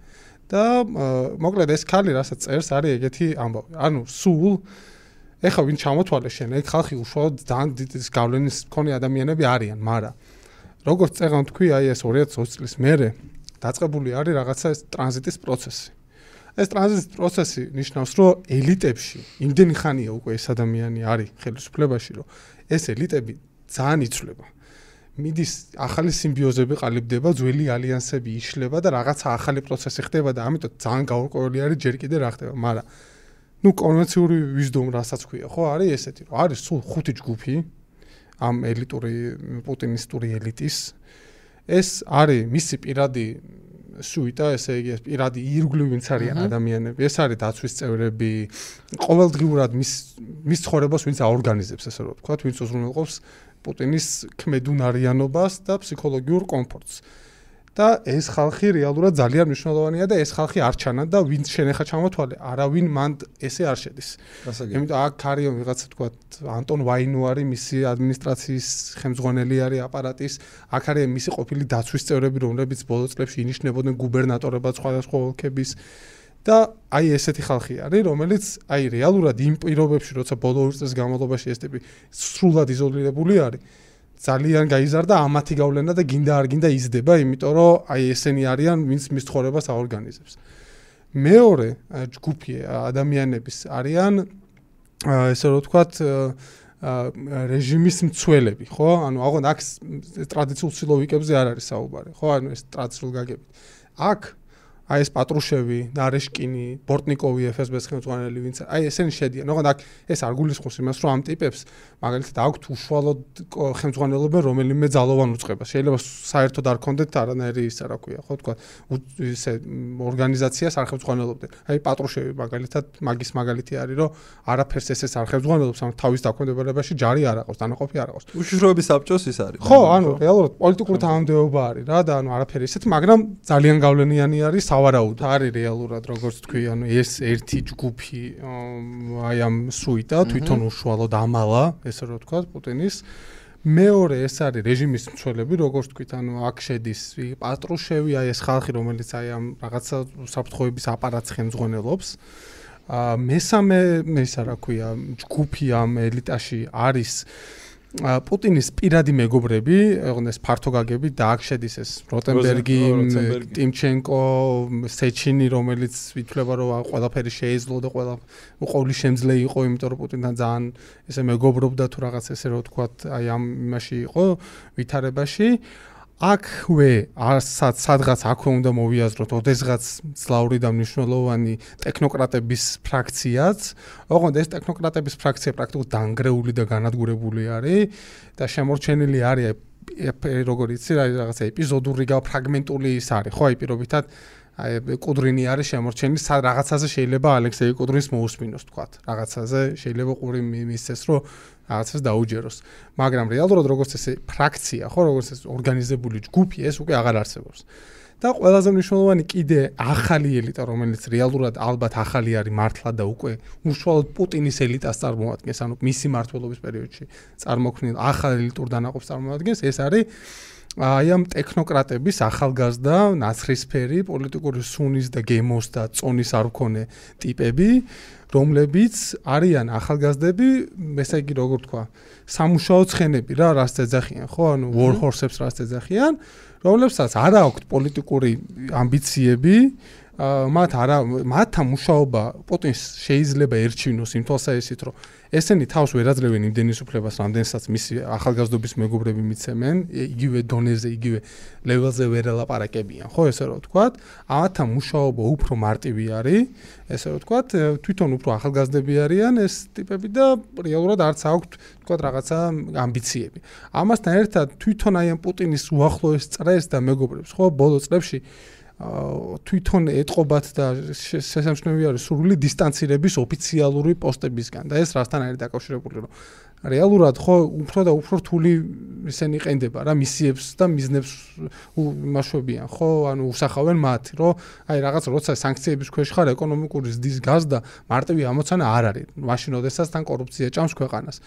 და სხვა რთული ამოცანები შემოდის დღის წესრიგში და ამის შესრულება და ამაზე რისკის გაწევა იგივე პუტინის ახლობლებსაც და მეგობრებსაც ხო აი პეტერბურგის და დაჩნა მაგათ დაჯგუფებას ერქვა დაჩნა ოპერატივა ოზერა რა ეს რაღაცა ესეთ დაჯგუფება იყო პეტერბურგის მერიიდან დაიწყო აი ამ კორუფციული რაღაცა და გარიგებების დაალაგება ესე რომ ვთქვა და აი მაკედან მოდის სეჩინიც, როტენბერგიც, ტიმჩენკოც, აი მთელი ეგ სასტავი.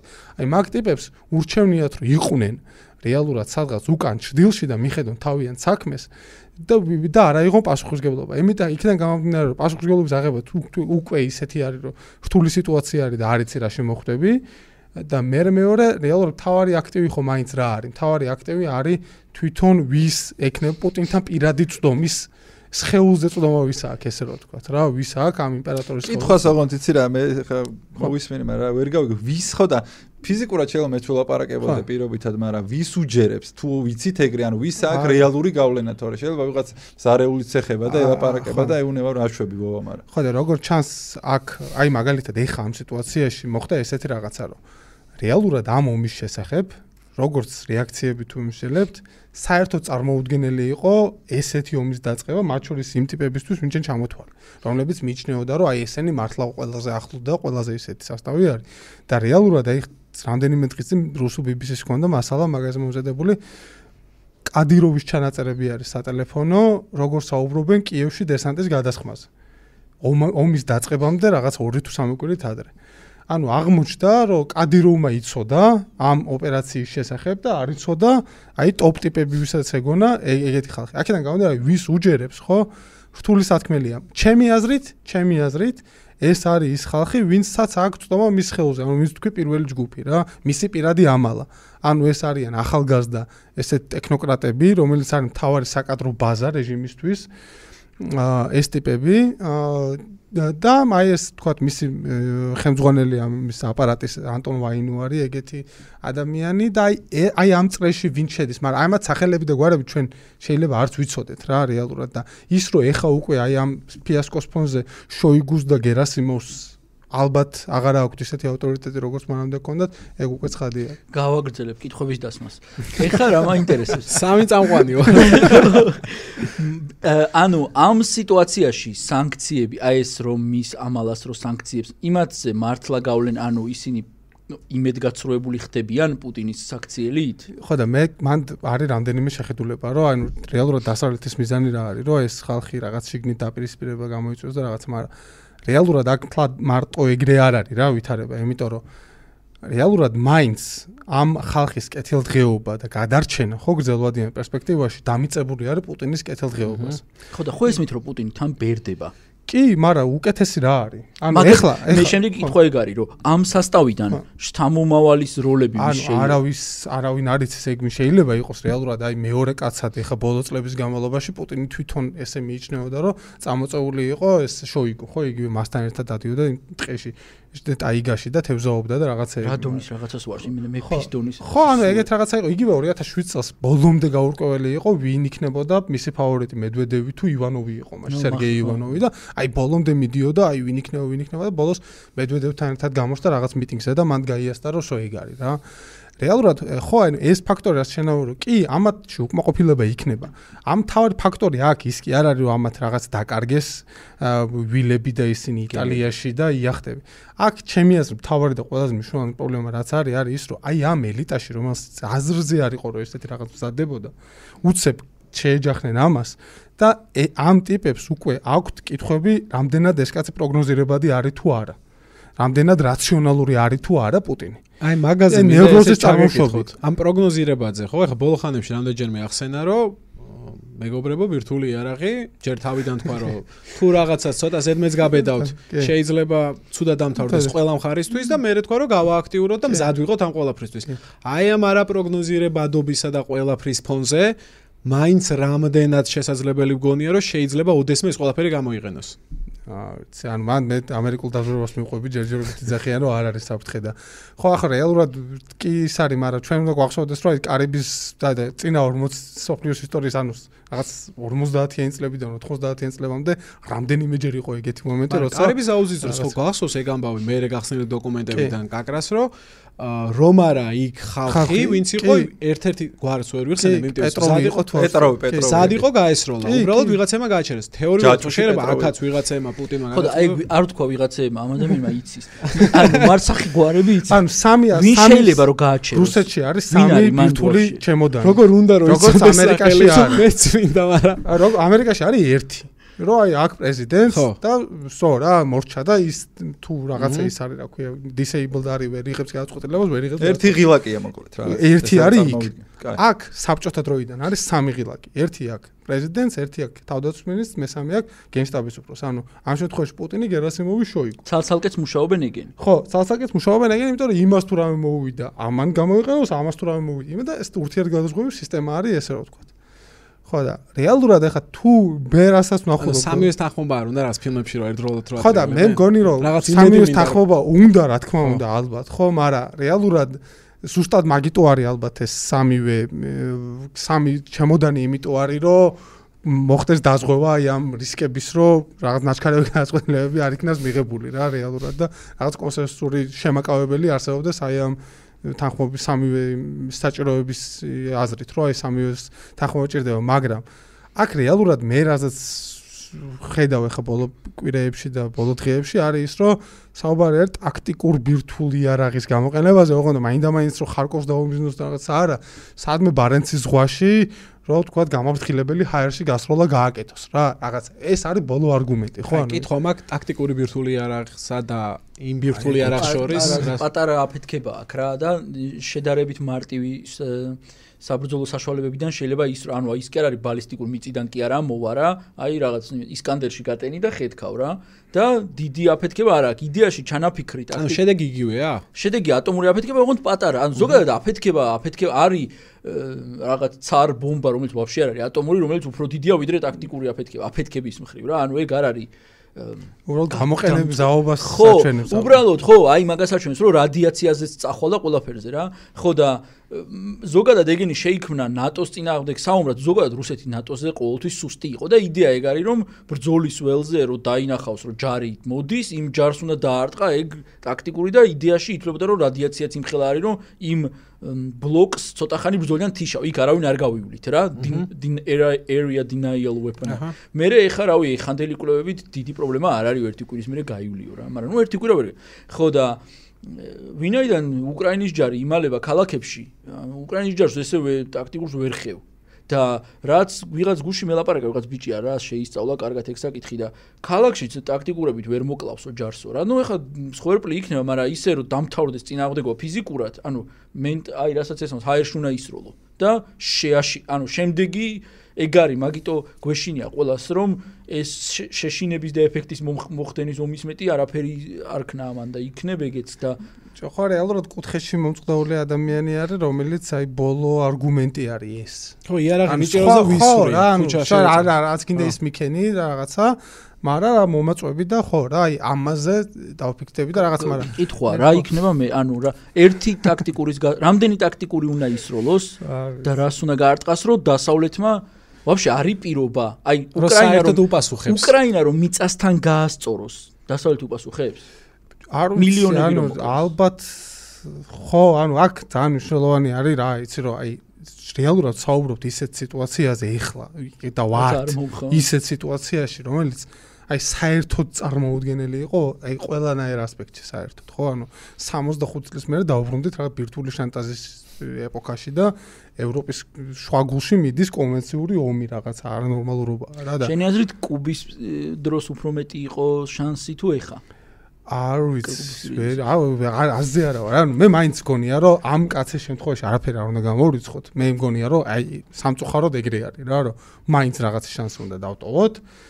და ის არგუმენტი რომ აიცი რაღაც მის თავდაცვის მინისტრს 30 მეტრიან მაგიდაზე უჯდება და იმის კორონავირუსის ეშინია და იარაღს როგორ გამოიყენებს, რავი, ანუ გამოიყენებს. მე საერთოდ პირიქით გონია რომ თავის სახეს გვაჩვენებს ხატავს რა მნიშვნელობა აქვს როლი აქვს რომ იმდენად საშიში და სტროგი ტიპი ვარ რომ აი ესე შორს მიზის ვიღაცა რა. ხო, ანუ, არ უჯდებიან მეფეებს მე- კი. არ ვიცი. მესეჯინგის ნაწილი იყოს რა, რომ სადღაც სხვაგან და არა ის რომ კორონის ეშინიან არ დაბრუნდა აი ერთი ფიქრის ექსპერიმენტი, არ ვიცი, სოქს ექსპერიმენტი ქართულად როგორ არის, მაგრამ რაღაცებს ჩემი თარგმნი ხელ.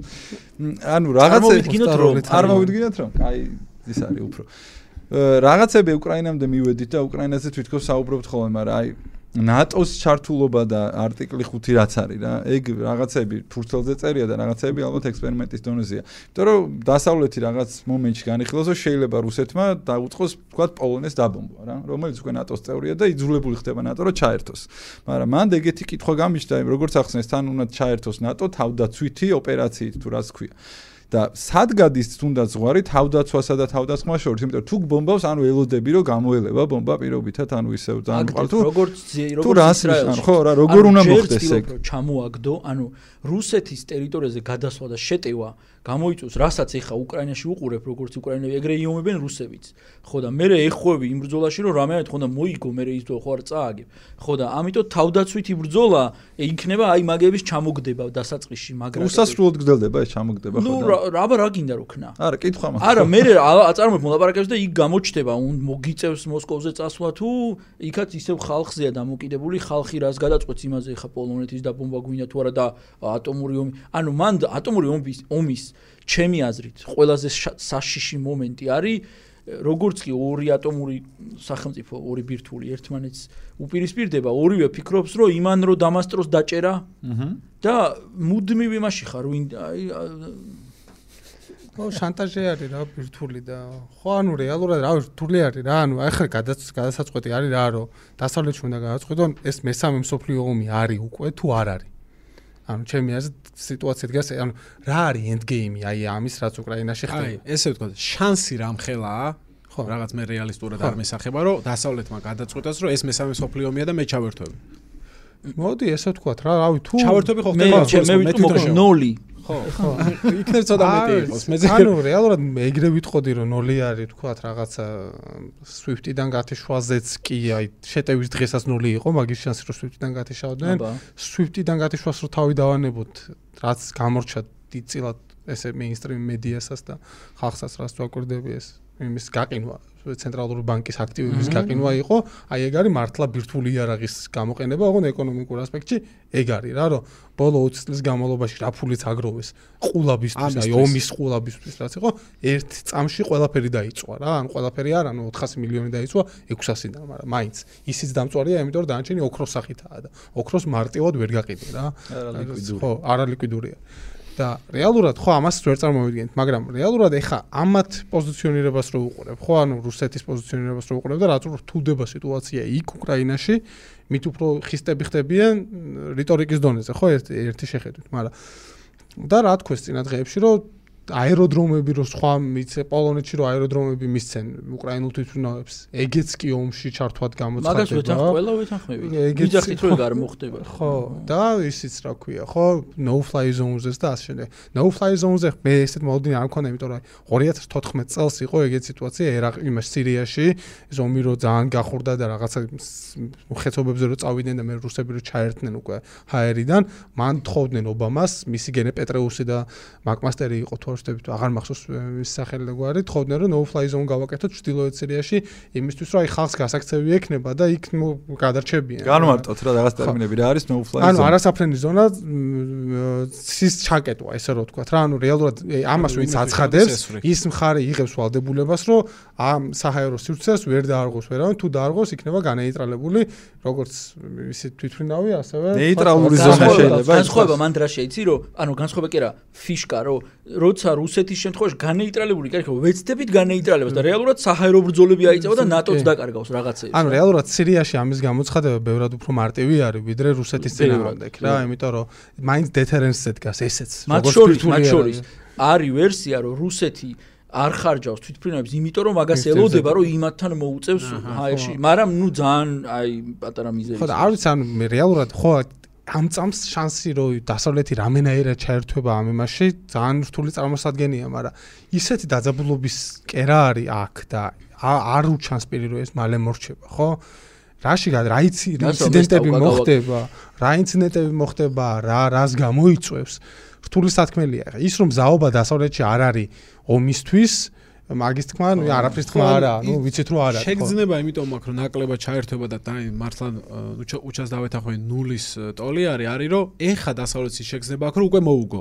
ანუ თავისი მიიღო და ეხლა კიდე დამატებით რაღაც უარესი იმათ, ანუ დამოკიდებულება ქონდათ რომ თუ გინდათ წააგოს აწი რუსეთი ისეთი დაჩაჩანაგდა და დასაცინი გა სახე გამოჩნდა. ანუ ღმერთს სისხლი მოდის და უკვე აღარ არის ის ღმერთი, რომელსაც სისხლი მოდის. კიდე იცი რა არის დასავლეთის ჩართვას როცა მომთხოლმე რას გულისხმობთ ანუ პირ ანუ პირ რაღაც ცოცხალი სამხედრო იმიტომ რომ ხო ეხმარება ეხლა. აი no fly zone იქნებოდა. არა, ხომ არა, ეხლა რა ვიცი, ეხმარება ჯაველინების ტინგერებით პირობითად ეხლა ზუსტად ეგ ცელბა. ეგ ეგ არ არის ითვლება? თვლება.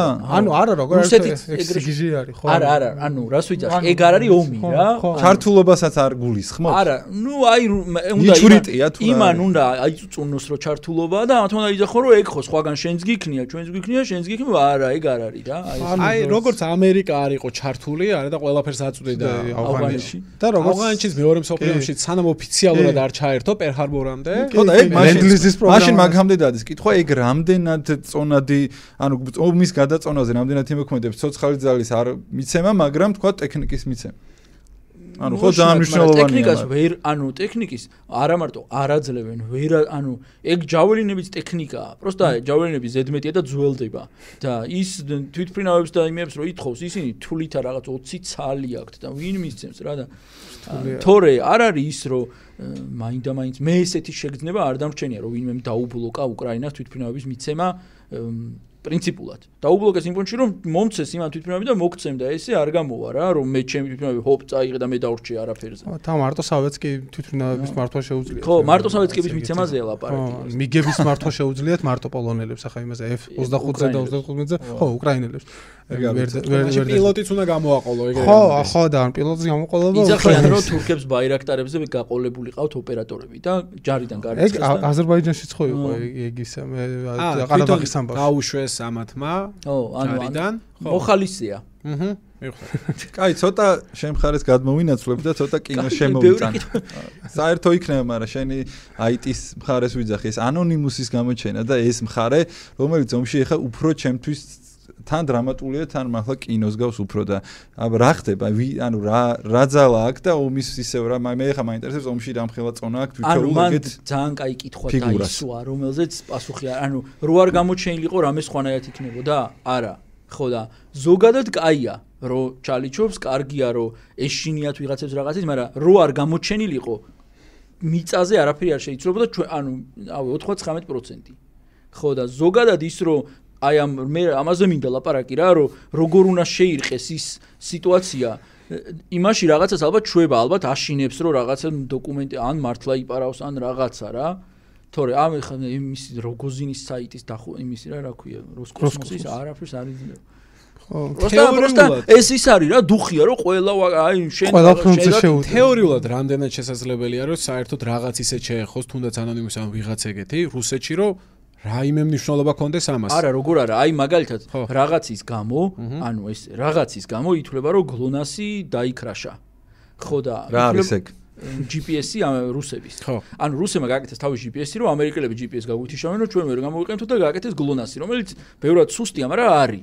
და ბოლო ორი კვირა, რავი, რამდენი? ორი კვირა უკვე. ე, კაცი, სამი დღის მერე რუსები დადიან დაკარგული თხებივით იმაში რა და ანუ წვეთში რუკებით დადიან და ძველიდან და ხო და ვერ ვერ გაიგო რანაირად შეიძლება ეს მოხდეს რა და ერთ-ერთი ვერსია არის რომ GLONASS-ი დაიქრაშა, ანუ არასწორ ლოკაციებს იძლევა. ხო და არის ვარიანტი რომ მაგ მაგი ხდებოდეს on the ground დამაგრებული რაღაც ტრანსპონდერებით, არის ვარიანტი რომ სატელიტებიდან გადმოსცემენ სპეციალურად კრივოი რაღაცებს და არის ვარიანტი რომ აი ეგრე დახაკო, მაგრამ რამდენად მიწოდომადია მაგ მაგისი ბავშვი და ტარდება ხოლმე ისინი ხაკათონები დაახაკეს სატელიტი. ხო და რამდენად რეალურად მიწდომადია ეგ ნუ არავინ არ იდო. ყოველ შემთხვევაში ანონიმუს არ დაუკვეხნია რომ სატელიტები და მაგაზე მოაწოდა. იცი რა არის კიდე ის დამატება მინდა რაღაც პონჩი ეხა ხდება რუსეთზე მითების ნგრევა მე ისე უგლეხურად ვილაპარაკ. და რუსეთზე მითების ნგრევაში მათ შორის ინგრევა ის რომ რაღაც აი 10 წელს წინ რო გეკითხა ვინ არის ყველაზე მაგარი ჰაკერები ყველა გეტყოდა რომ რუსები და ეხა აი ეგ რაღაც რუსებმა დახაკეს დღეს ისა რომ პეტროლი და ეგ არის რა საქართველოსში რომ პეტროლი დახაკეს რა ხო და იმენ ჩახადა იმენა კაგების ხო და რაღაც მომენტში ეგეც ნიშნო აი ეგ ყველა მხარეს რომ დაჯერება რომ ვაფშე არ არის ეს ესეთი ამბავი რომ რუსეთი მოვა და всё რა აჰა მოვიდა და დაახურეს თავზე იმათმაც იმათმაც იმათმაც ხო და აი ეს და თავზე დაახურეს და თავზე დაახურეს ხო აი მან სად მიგვიყვანს ეს და სინამდვილეში თუ მან და აი დაახურება კიბერ ამბავზე იყო ის რომ მახსოვს რომ პირველი დღე იყო მგონი ომის და მანდ იყო რომ CBS კონდათ რომელიღაცა ტელევიზიაში კონდა ამერიკოს რომ ლიკი რომ ბაიდენს მაგიდაზე უდევს სრულ მასშტაბიანი კიბერშეტევები რუსეთის ლოჯისტიკურ სისტემებზე რომ ანუ პრაქტიკულად იქნება რომ გა- გამოყავს მდგომარეობიდან ყველა შეუძლია მეხის დაცემა არის რა რეალურად. აი რა სანქციების დააწესეს ხო რაღაც ბანკებზე და იმას რაღაც ეგეთი ეფექტი იქნება მაგას რომ პროსტა ვერ ინძრევი რა სიბნელეში ხარ და არა არაფერი რა. აი ეგეთი რაღაცას დევს მაგიდაზე, მაგრამ ეგ ყველაფერი მე მგონი რა, ანუ ეს შეიძლება განხილვის საგანი გახდეს იმის ფონზე რაღაცები ხომ უნდა დაიტოვო ყველა ტყვიას ერთ გასროლაზე ვერ გაისვრი რა ანუ არ უნდა ვერ კი რა არ უნდა გაისროლო ხო თან რა და რეალურად რაღაცეები აქამდე ეგრე მიიჩნეოდა რომ კიევის დაცემაზე იყო მიბმული პირობითად იგივე სვიფტიდან გათიშვა მაგალითად. ან რაღაც აი ეხა მაგალითად საუბრობენ რომ კიევის დაცემაზე არის მიბმული ემბარგო ნავთობზე და გაზზე და რაღაც ეგეთი ისენი არის. ანუ რეალურად დასავლეთ ჯერ კიდე არ ამოუწურია თავის პოტენციალი ხო აი ამ სანქციებისაც.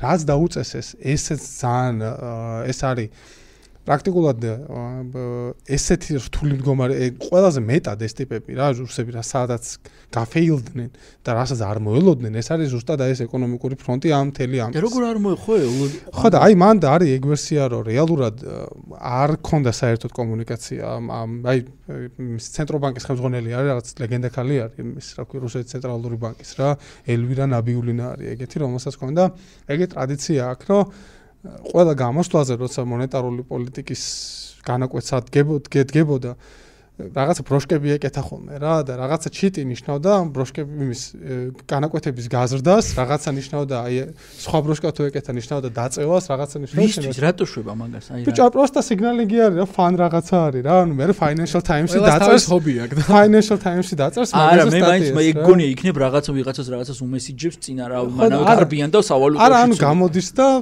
პრეს კონფერენცია და იტყვის სამ წამში რა, ვერაფერს ვერ მოასწრებს რა და პროსტა ის არის რა, ხასიათის ამბავი არის და პირველად რო გამოჩნდა იმ სანქციების დაწესების მერე ეგ ქალი იყო სულ შავებში იყო ჩასმული. სულ რაც ნახავდით ალბათ ეს ესეროზის ტიპი ესეზის და ეს ეს ქალი უზის გვერდზე კიდე რა და სულ შავებიაცვია და არანაირი ბროშკა არა აქვს რა და ანუ ამ ქალს საღერძზე ეთყობა და მე განცხადება ეთყობა რომ საერთო წარმოუდგენელი იყო რაც მოხდა.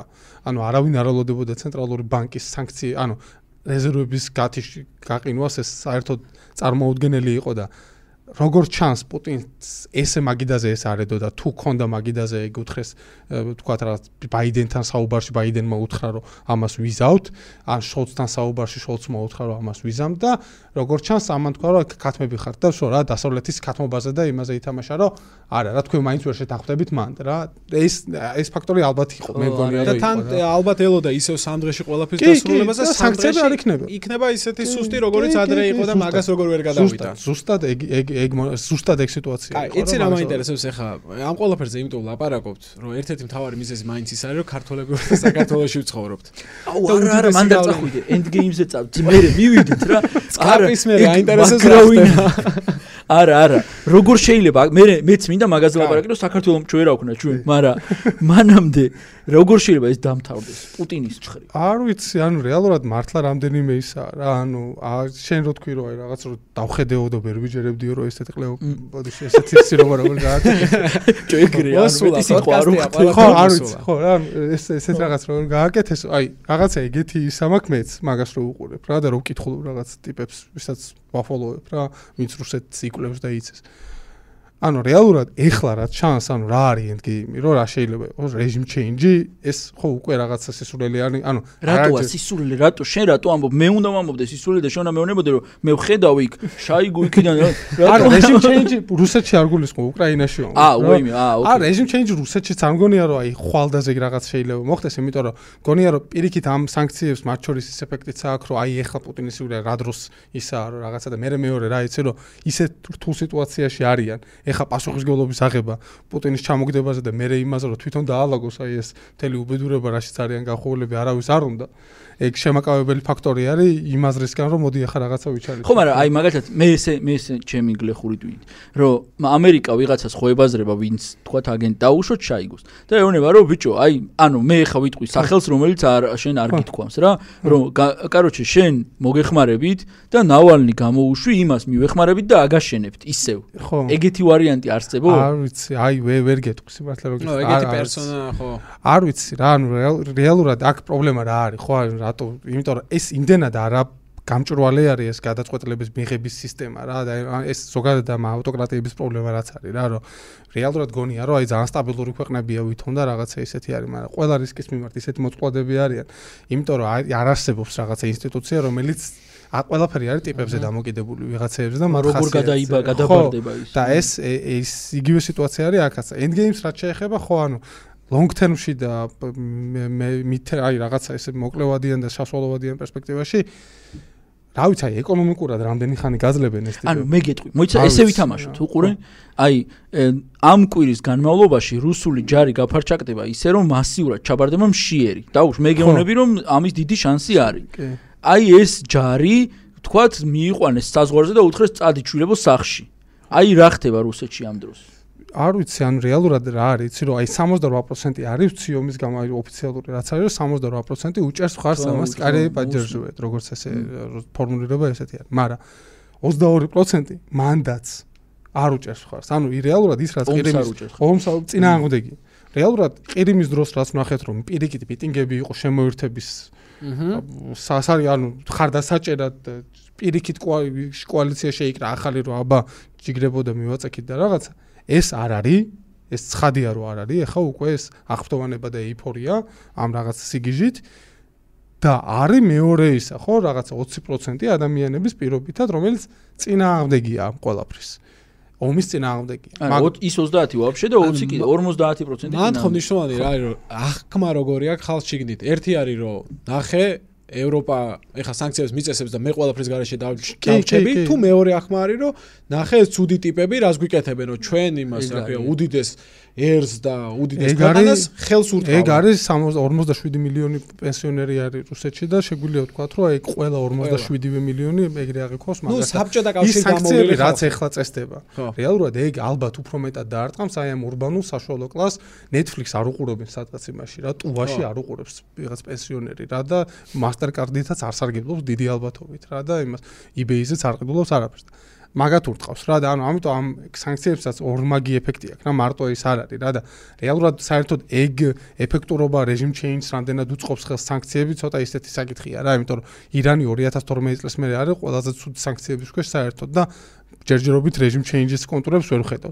რა, პირიქით ჰარდლაინერები არიან, ეხა ისე როგორც არასდროს რა. მან დავამატებ იმას, რომ ეს ორველის ციგნების ის რომ ჩამოყალიბდა ჯარში გაწვევა და ფე ყველა ინტერნეტში შავენ 11-ში და ეგ მაგას ექნება რამე ეფექტი ხალხზე თუ ისეც არ ვიცი არ მე მგონია რომ ჯერჯერ რა უნდა მოხდეს ამ ჯერჯერობით არის სიტუაცია რომ არ არის გააზრებული რა ხდება ანუ ჯერჯერობით ეს გვამები ხო არ ჩა ანუ აი ავღანეთიც როგორ მოხდა ხო ანუ ნელ-ნელა ხდება ეგ პროცესი გააზრება აი ამ შოკის ამ მორალური კატასტროფის მათ შორის რომ რუსეთის არმია ბომბავს კიევს და ხარკოვს.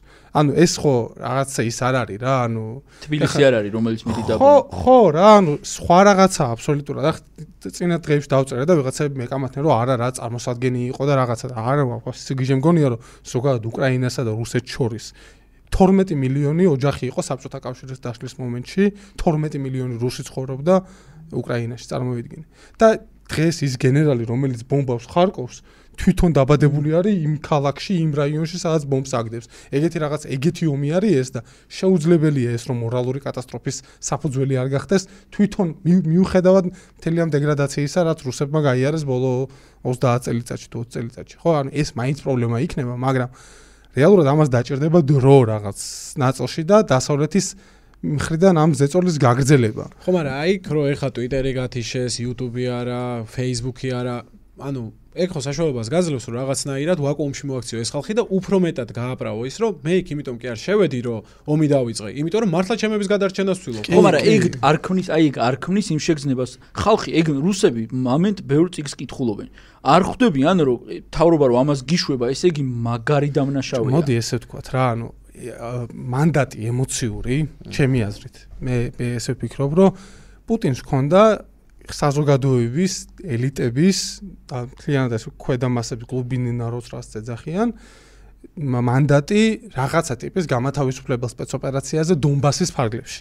აი ამაზე ყველა ოკეი იყო და ყველა შეტენიდი და დააჯერებდი რომ იქ დონბასში რა იცი რომ რაღაც ნაცისტები იყვნენ და ვიღაც რუსულად ლაპარაკს უგზავნდნენ ვიღაცას. აი ამას დაჟე მოსკოვის შიგნითაც ლიბერალურ წრეებშიც ბევრი შეჭამდა და თუ არ შეჭამდა გაატარებდა რა. ამაზე მანდატი იყო.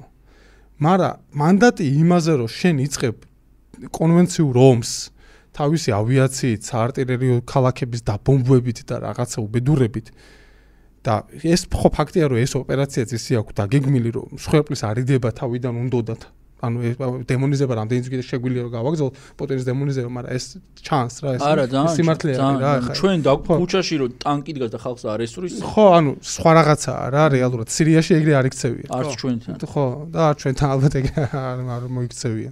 ხო და აქ რეალურად ის რომ მე მგონია რომ ამის მანდატი ამ ომის მანდატი პუტინს არ ქონდა და ამის გაყიდვა რეალურად ისე როგორც მას უნდა ამის გაყიდვა ხო რაღაც დამ დაუჭირდება დამცველი შიგნით. მე მგონია რომ მაინც გაუჭირდა მიუხედავად იმისა რომ ეს საზოგადოება წელში არის გადატეხილი და ყველაფერს დააჯერებ რასაც ეტყვი ტელევიზორში ხო მაგრამ რეალურად მაინც ერთს ვიტყვი და ანუ რეალურად რა არის იცი რომ ჯერჯერობით ეს შენარჩუნებული არის და ეხლა პირიქით კონსოლიდაცია ხდება, იმიტომ რომ აი გავყვით ყველა ჩვენ გვიტევს და ჩვენ უნდა გავერთიანდეთ და ჯერ გავერთიანდეთ და მერე მივხედოთ რაღაც ამ ამბავს.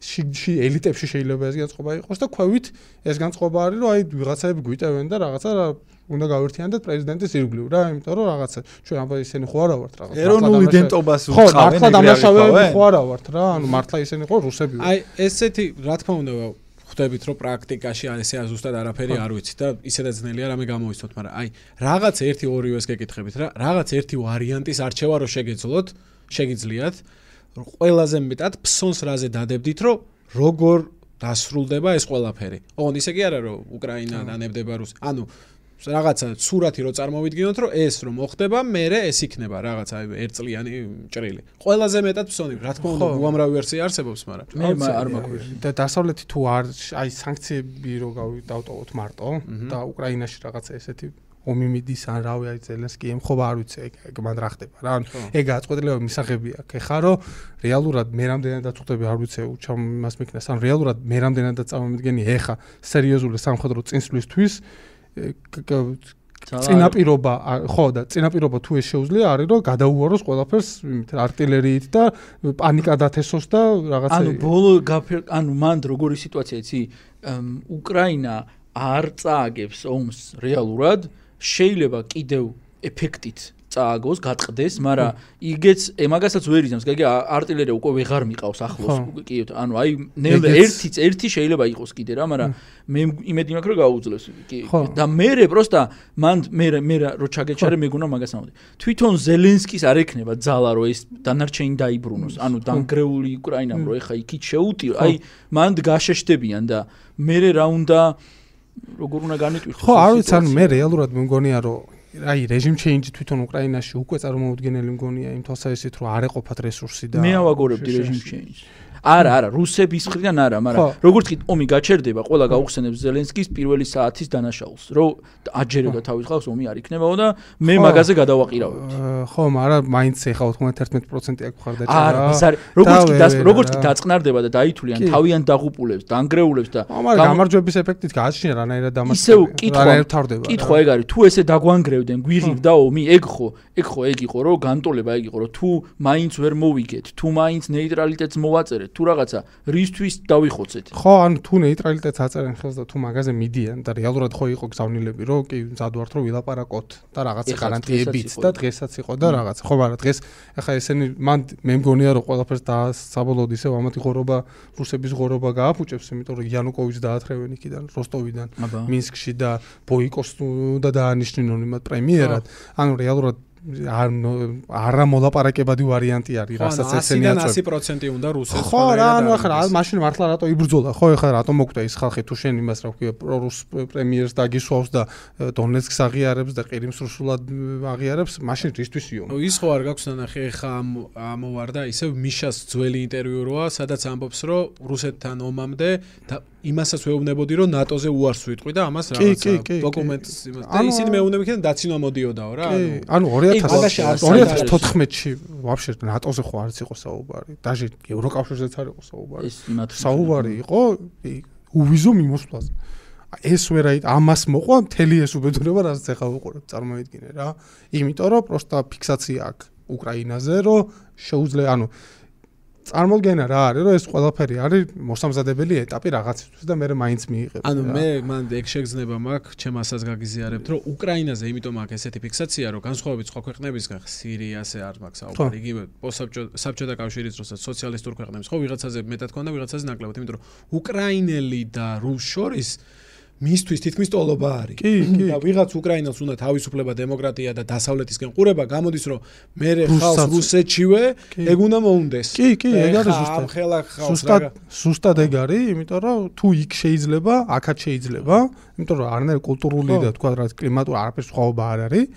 ანუ იმიტომ რომ ერთი ხალხი არის ბჭყალებში, როგორც მას წარმოუდგენია და ამას ხედავს და მე მეორე რა რომ რეალურად უკრაინა რუსეთისთვის მართლა ეგზისტენციალური მნიშვნელობისაა ყველა თვალსაჩინო. იგივე სტრატეგიული სიღრმის მიმცემი არის, იგივე ხორბლის მარაგები, იგივე ინდუსტრიული, აი ყველა ყველა ასპექტში საერთოდ ზოგადად შეუძლებელი არის რუსეთი იყოს არათუ სოფლიო მოთამაშე, რეგიონული მოთამაშეც კი ვერ იქნება, თუ უკრაინა არ არის მის ორბიტაზე.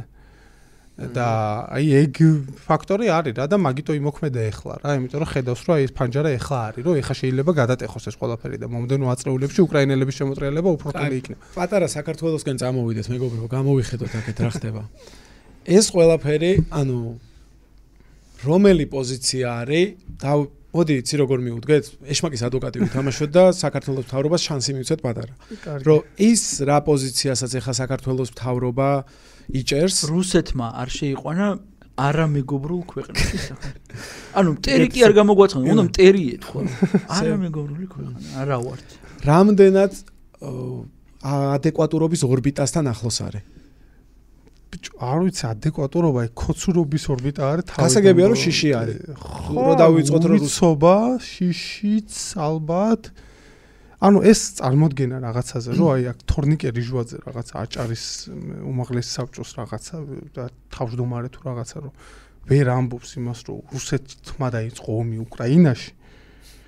იმიტომ რომ ამას გონია რომ რაღაცა ამას გეოპოლიტიკური გართულება მოყვება რუსეთისგან, აი ეგ არის აი ალტიფოს დონე რა, აი მაგათ უსმეხოლმე ხანდახან ჩავrtav და ყველა დიალოგი რაზე მიდის, რა რო ზიან ტიპები და ანუ ყველა დიალოგი რაზე მიდის. აი მე ძმაო შევდივარ ახლა პუტინთან და ველაპარაკები რაღაცაზე და ვეუბნები რომ რა, ანუ რაღაც სამ მეზობელთან რო დისკუ ხო რა, რაღაცა ეგეთი დონე არის და აი რაღაცა ესეთი ჭირთ ამათაც რა, ჩემი აზრით და მე მეორე რაღაცა ჭე ხოცობა მართლა ხო რაღაცა ისეთი არის, ანუ ბიძინა ივანიშვილამდე არსებობდა ჩემი აზრით ეგ რაღაცა რა, ანუ სანამ ქართული ოცნება შეიქმნებოდა, მანამდე არსებობდა მაინდსეტი არის რა ეგ. რომელიც აი- მოგროვდნენ ერთად. ხო, რა, შემკვრელი არის რა, ეგ რომ გაი- გაერთ სახელი დაარქვა რა. და აი მართლა არის ხო რაღაცა რომ აი ახლა რა ჩვენ ჩავძვრეთ ჭუკლი-პუკლი თუ რაღაცას არ არ ველაპარაკოთ ამ არ არ არ გამოვშდეთ და რაღაცა რა და აი არ ვიცი მართლა ამას რა ისტორიული სირცხვილის განცდა მაქვს მართლა რომ ეს მთავრობა არის ეხლა და მაგის გარდა უბრალოდ იმიტომ რომ ეს მთავრობა არის ეხლა ეხლა არის შანსი იმის რომ რაღაც ფანჯარა მართლა გაიხსნას იმ თოსაიზით რომ აი რაღაცა ოდნავ მაინც წინ გადა გადავდგათ ნაბიჯი და აი ასეთი საგარეო პოლიტიკის ხელში რა ვის ხელშიც არის ეს? აი იგივე განცხადება ხო ეს ევროკავშირის დაჩქარებულ წევრობაზე. იმიტომ შეიტანეს ეს ისა რომ შეეშინდათ რომ აქ რაღაცა არ ყოფილიყო ხდები არის რა პროფესიო არაპროფესიონალიზმის რა ლეველი არის როცა ეგეთ გადაწყვეტილებას რაღაცა იმ წუთიერი რისკების გამო იღებ და შეიძლება ქვეყანას რამდენი გრძელვადი ენერგეტიკა მაგრამ ისეთი შევსებულია რომ დაიბრაკება. ანუ რაღაც შევსებული არ იქნება სწორად. მართლა ეგეთ კი.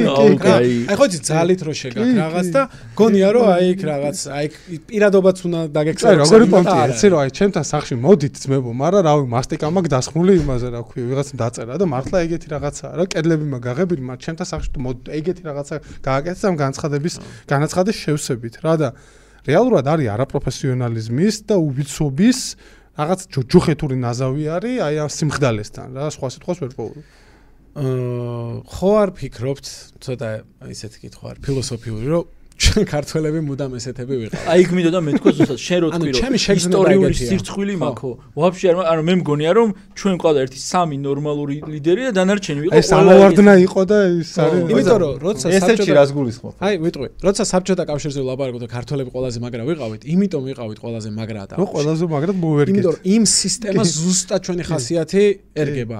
იყავი ზარმაცი ოღონდ გაქნილი, ჩალიჩი. ჩალიჩა ტიპი და ლაპარაკი შეგეზოს, აი ქურდულ სამყაროში ხო როგორ არო დააკვირდე ქართველები ძალიან გაქაჩული ქურდები არიან, სადაც ლაპარაკი გინდა, ბობა. ოღონდ არაფრის კეთება. კი. უკან გადავხედოთ ისტორიას ახლა იქ ძალიან უკან უწავალთ, იმიტომ რომ მე-11 მე-12 საუკუნეში ახლა დავით აღმაშენებელი რა შვებოდა და თავის ისტორიკოსებს რასაც ერინებდა, არავინ არ ვიცი. აი ახლა ახლა აი, პერსპექტივაში ხო. რა ავიღოთ, მაინც გონია რომ აი ვარდების რევოლუცია მათ ანუ შორის ფიქრობ რომ ამას არ ვიმსახურებ. არა, არ ვიმსახურებთ, მართლა ეგრე მგონია რომ არ ვიმსახურებთ. უკეთესები ვართ, ეგეც გონია. არა, მეც ეგრე მგონია. რომ უკრაინელებს რომ უყურებთ სუფთად და გულწრფელად ვიტყვი რომ არ ვარ დარწმუნებული რომ ჩვენ გა- იმის მიუხედავად ეხა რომ რაღაცა იქ 40 მილიონი კაცი ცხოვრობს და რაღაც სამხედრო იმას არ ვადარებ. ხო ახ პოტენციალს და გასაგებია რომ ვერ გავძლებთ მაგრამ მე ამდენადაც ვიცი სამხედრო ნაწილში ის 5 დღე და აგვისტოს ომიც სამხედრო ნაწილში ეგ იყო იმის ფაკ- ფაქტორი რომ რუსებმა მე შემოეშინეს. გადააწყვეს რეფორმა დაიწყეს ანუ თავდაცვის ძალების ზოგადად, короче, მაშინ რუსეთის ჯარით ძალიან სუსტი იყო ხო. და როცა რაც უკრაინას თქვათ ხალხში და რაღაცაში აქვს უპირატესობა, ჩვენ რელიეფში ქონდა ქონდა მაშინ და უპირატესობა, რაღაცეები რა, ანუ შანსი არსებობდა თუ მაგდენივე არა, თავი რო დაგვედო, ვიომებდით. ხო და აა, არ არ მართალი ხარ რომ ჩვენ ეგ ანუ რასაც მე ანუ რამდენადაც ამას საქართველ ანუ მე თვითონ ჩემში ჩემთვის მიუღებელია. ისე აი რასაც ამბობს ნიკა რა რომ რაღაც პუნჩი ჩვენ სულ ესეთები ვიყავით რა რომ ნახევარი მაინც ხონდა გადარჩეს. ნახევარი ეგეთია და ნახევარი იომებს. გამოწყვეტება ის ნახევარი არ აგზელს ვიცი აი რეალურად აი აუ იცი რატო ვარდების რევოლუციაც ხო ეგ იყო რა პირველად აქ აქ მოხდა ეგეთი რაღაცა რა ანუ აქედან დაიწყო რაღაც ტალღა იყო რა აი ეგეთი რაღაც მაინც იმედს გაძლევს. იგივე ეს 18-21 წლის რესპუბლიკაც ხო ანუ მიუხედავად იმისა შენ ეთანხმები თუ არ ეთანხმები იმას რაც იქ წერია ხო ეხა რაღაცა. ფაქტი არის ის რომ ის ხალხი იმ დროინდელ ავანგარდში იყო რა ევროპულ ავანგარდში რაც იქ ხდებოდა იმას აკეთებდნენ აქაც. ანუ ეს დაწეული ტიპები იყვნენ რა იმ იმ დისკურსთან თუ ხედვებთან რაც მაშინ იყო. და იმის ნაწილი ვიყავით. და არა სხვა რაღაცის. და საბოლოო ჯამში მართლა ვიღაცამ თქვა წინა დღეს რომ საბოლოოდ მაინც ხშირად ჩვენ უფრო მეტად და ყოველთვის ალბათ მაინც უფრო სინათლის მხარეს ვიყავით ხოლმე ვიდრე ჯოჯოხეთის ანუ რაღაც ბოროტების ბლოკში აი, იგივე საბჭოთა კავშირი ხო? არა. კითხვა კითხავ მე საქართველოს ანუ ხალხს ხო აი რაღაც დაჟე სტალინი ხო არ არის კაი ვარიანტი სტალინის შობელი ერი ვართ ესე რა მაგრამ ჰიტლერს ვებძოდით რა და მართლა ძალიან ბევრი ქართველი მოკვდა. ხო ანუ მაგ ბრძოლაშიც კი ნათან მხარეს ვიყავით. და რავი შევარდნაძის დროსაც კი რაღაცას ნათან მხარეს ვიყავით და ეხლა მართლა არის რაღაცა ისეთი სიტუაცია როცა ძალიან ისეთ სიტუაციაში სადაც მორალური სიცხადე არის საჭირო როგორც პრაქტიკული თვალსაჩინო ანუ ეგ არის მთელი უბედურება რომ ამათ რო გონიათ რომ ეს არის პრაგმატული ქცევა. ეგ პრაგმატული კი არის პირიქით დამღუპველი არის ეგ ქცევა რა და არის რაღაც თავის დაღუპვის და ჩამორჩენის საწინდარი რასაც ესენი ატარებენ ახლა როგორც იქცევიან და პრაქტიკულთან არაპრაქტიკულთან ერთად არის სამარცხვინო არის მართლა ეს ყველაფერი და აი ეგ არის ტრაგედია ამ ყველაფრის რა და აი არ ისევ ჩვენი წა კიდე უფრო წავიშლებით როგორც ხა ანუ აი ხა ამ ამ სიტუაციაში რო რო შედიხარ უკრაინა იბრძვის და იქ ფორუმზე შედიხარ და გაგინებენ ქართულს და პასუხს ვერ ანუ ხო რა უნდა უპასუხო მე ეგრე არ ვარ ეგრე რუსებიც ხო, ამბობენ ანუ მე ეგრე თავრობა ეგ ისეთი პონტია საფრანგეთში რომ ისინი იყვნენ ახლა წინამორბედობის მოძრაობა იყო მაგრამ საფრანგეთს ვიშისტები მართავდნენ და ეგ იყო მაგათი სახე კითხვა კითხვა გამახსენდა. ესე იგი ბევრმა ბევრი კითხობს რომ რა შეიძლებოდა სააკაშვილს ექნა 2008-ში ეხა ხო გამოჩნდა რომ ეს რაღაც სცენარი რო რო არ მოქსულოდა ეს არაფერი მე მგონი რა ყველაფერი ცადეს მაგათმაც რა ანუ მე რამდენად რო გაწმინდოდა რაღაცა ნაგვისგან პოლიტიკური მიკერძოების ნაგვისგან და რაღაც აფილიაციის იმისგან და სულთა ფაქტებს შეხედო. რავი რა ანუ პირველი შეხვედრა არჩევნის შემდეგ პუტინთან იყო დალაგება, დაშოშმინება, რავი რაღაც. კი ახლა ნუ ის რო დავიწყეთ რომ თქვა რაღაცა რუს იმას რა ქვია მშვიდობის ყოფილს მაღაზიის გაძარცვა არ შეეძლო და ამაზე შეგვეძლო დაგვეჭირა და რაღაცა ამას თუ ჩათვლის ვიღაცა იმად რომ კონფრონტაცია და ომი უნდა და მიშას ეგ არ ვიცი მე მგონია რომ პროსტა უბრალოდ სახელმწიფოს არსებობის ნიშნები იყო იქ ყველაფერი და იმ ინტერვიუშიც მაგას ამბობს რა თვითონ ეხლა რა თქმა უნდა შეიძლება ბევრ ამას იტყუებოდეს ამბავს ყვებოდეს მაგრამ ეგრე ყვება რომ ანუ სადმე შეხვედრა რაც იყო ყველგან მეუბნება და რომ ამას ვერ აცდები რა. ეგ მოხდება მეძვედევი მე მეუბნებოდა ერთ შეხვედრაზე რომ ამაზე უარესი რა უნდა მოხდესო მე უთხარიო რა რაღაცაზე და შენ არიცი ცოტა ხანში ცოტა უფრო ხო. მაგრად მიიტყიბები. და მაგას რო გეუბნებ, ეგ თუ მე მასე მეუბნებოდიო. ვინც შეცდომა იყო რომ არ გეუბნება, რა უნდა ქნა მე? შეცდომა იყო რომ არ იყვირა ჩემი აზრით უფრო მეტი. აი 2000 აი 2-3 აგვისტოს განცხადებები რომ ნახო მან და არის აი თემური იაკობაშვილი ვიღაც ეგეთი ხალხი არის რომლებიც იძახიან რა ეს ამბობენ რომ აი ჩვენ არ ვიცით ეს რამდენად რუსებისგან მოდის და უფრო ვარაუდი გვაქვს რომ ოსი არ სეპარატისტების თვით შემოქმედება. სუ არ გაგ ანუ ხალხი ამას იძახს მე პირადად მაგარი ის ვარო რას ქვია არ გაგვი მაგრამ იქნებ ჯობდა ჯარი ვაფშე გამოეწია და აი რაც რა პონჩი რაღაც პონჩი ზელენსკი ხო ამას აკეთებდა თავსაც იშტერებდა მაგრამ ხო არ გამოიყვანა ჯა მე კი ვადანაშაულე მაგრამ ხო ნაღდად გამოჩდა ვინ არის ცუდი. ხო და ანუ საბოლოოდ რა ზელენსკიმაც ხო ვერ აირიდა რა ანუ რეალურად ვერ არის და მაგრამ რეალურად უბრალოდ ჩვენთან იმან იმუშავა რომ პირველი შემთხვევა იყო და სხვა მსოფლიო იყო რა და არ იყო რუსეთი ეს ჩამოყალიბებული. ალეპო არ ქონდა ცეც იმაში სისხლში ჩახჭობილი და ყირიმი არ ქონდა მიტაცებული და დონბასი და რაღაცა. თორე მაგას დიდი უბედურება რაც ახლა კიევში აკეთებს 99-ში გროზნოშია გაკეთებული რეალურად. რითაც მოიგო არჩევნები. რითიც მოიგო არჩევნები ხო ანუ გროზნოში მეორე სპეცოპერაცია რაც იყო პირველი კატასტროფა იყო ჩეჩენს მეორე ომი თელი თავისი აი ამ რაღაცა იმით ხო საჩისტკებით რაღაც კატასტროფა არის. ერთი ნორმალური შენობა არის გაგროზნოში. ბანაკებით და იმითი აი ხა მაგაზე ბევრს ფიქრობდით ეს ომონები და რაღაცები რო შეყავდა ალბათ ისევ მაგას აპირებდა რომ რაღაც ქალაქებში იმენა ყველა კაცი უნდა გაეტარებინა. ხო და მე რაც მივხვდი, აი მაგ აი გვარ ნახდეთ ვერ წარმომედგინა, რომ კიევის, აი რუსული ცივილიზაციის აკვანის ასაღებად გააგზავნი და კადი, აი კადიროვის მებრძოლს ეგ- ეგ ეგ მე მგონი შიშის მე მორალის რომ ამბავი ატომური ბომბაა თქო თავიდან ხო არ გააგზავნა. ეგ იყო ჩისტა აი ატომური ბომბის დამუქრების მაგივრად კადიროვით ემუქრება ხო, აღარ მე როგორც მივხვდი, მორალის ამბავი იყო, რომ ამათ აქვთ საბრძოლო მორალი უფრო მეტად, ვიდრე რუს რუსულ კადიროვის ხო, მე რა, მგონი, რა. მე მგონი ეგეც ფაქტორი იყო, რომ ეგ არა ხო მაგრამ რა. თვითონ კიევ ანუ მანამდე კადიროვამდე ჩემი აზრით შანსი ყოველთვის იყო რომ კიდე დაილაპარაკებდი კი. და კადიროვის არა, გაშობა ეგ ორივე მხარეს ბოლო ეგ point of არის, no რა. return-ს რაც თან ეძახიან. აქედა გადმოსახედა ჯერ მოდის ვიღა ჯარისკაცები შენკენ და უცებ კაცი ჭამიებს კი.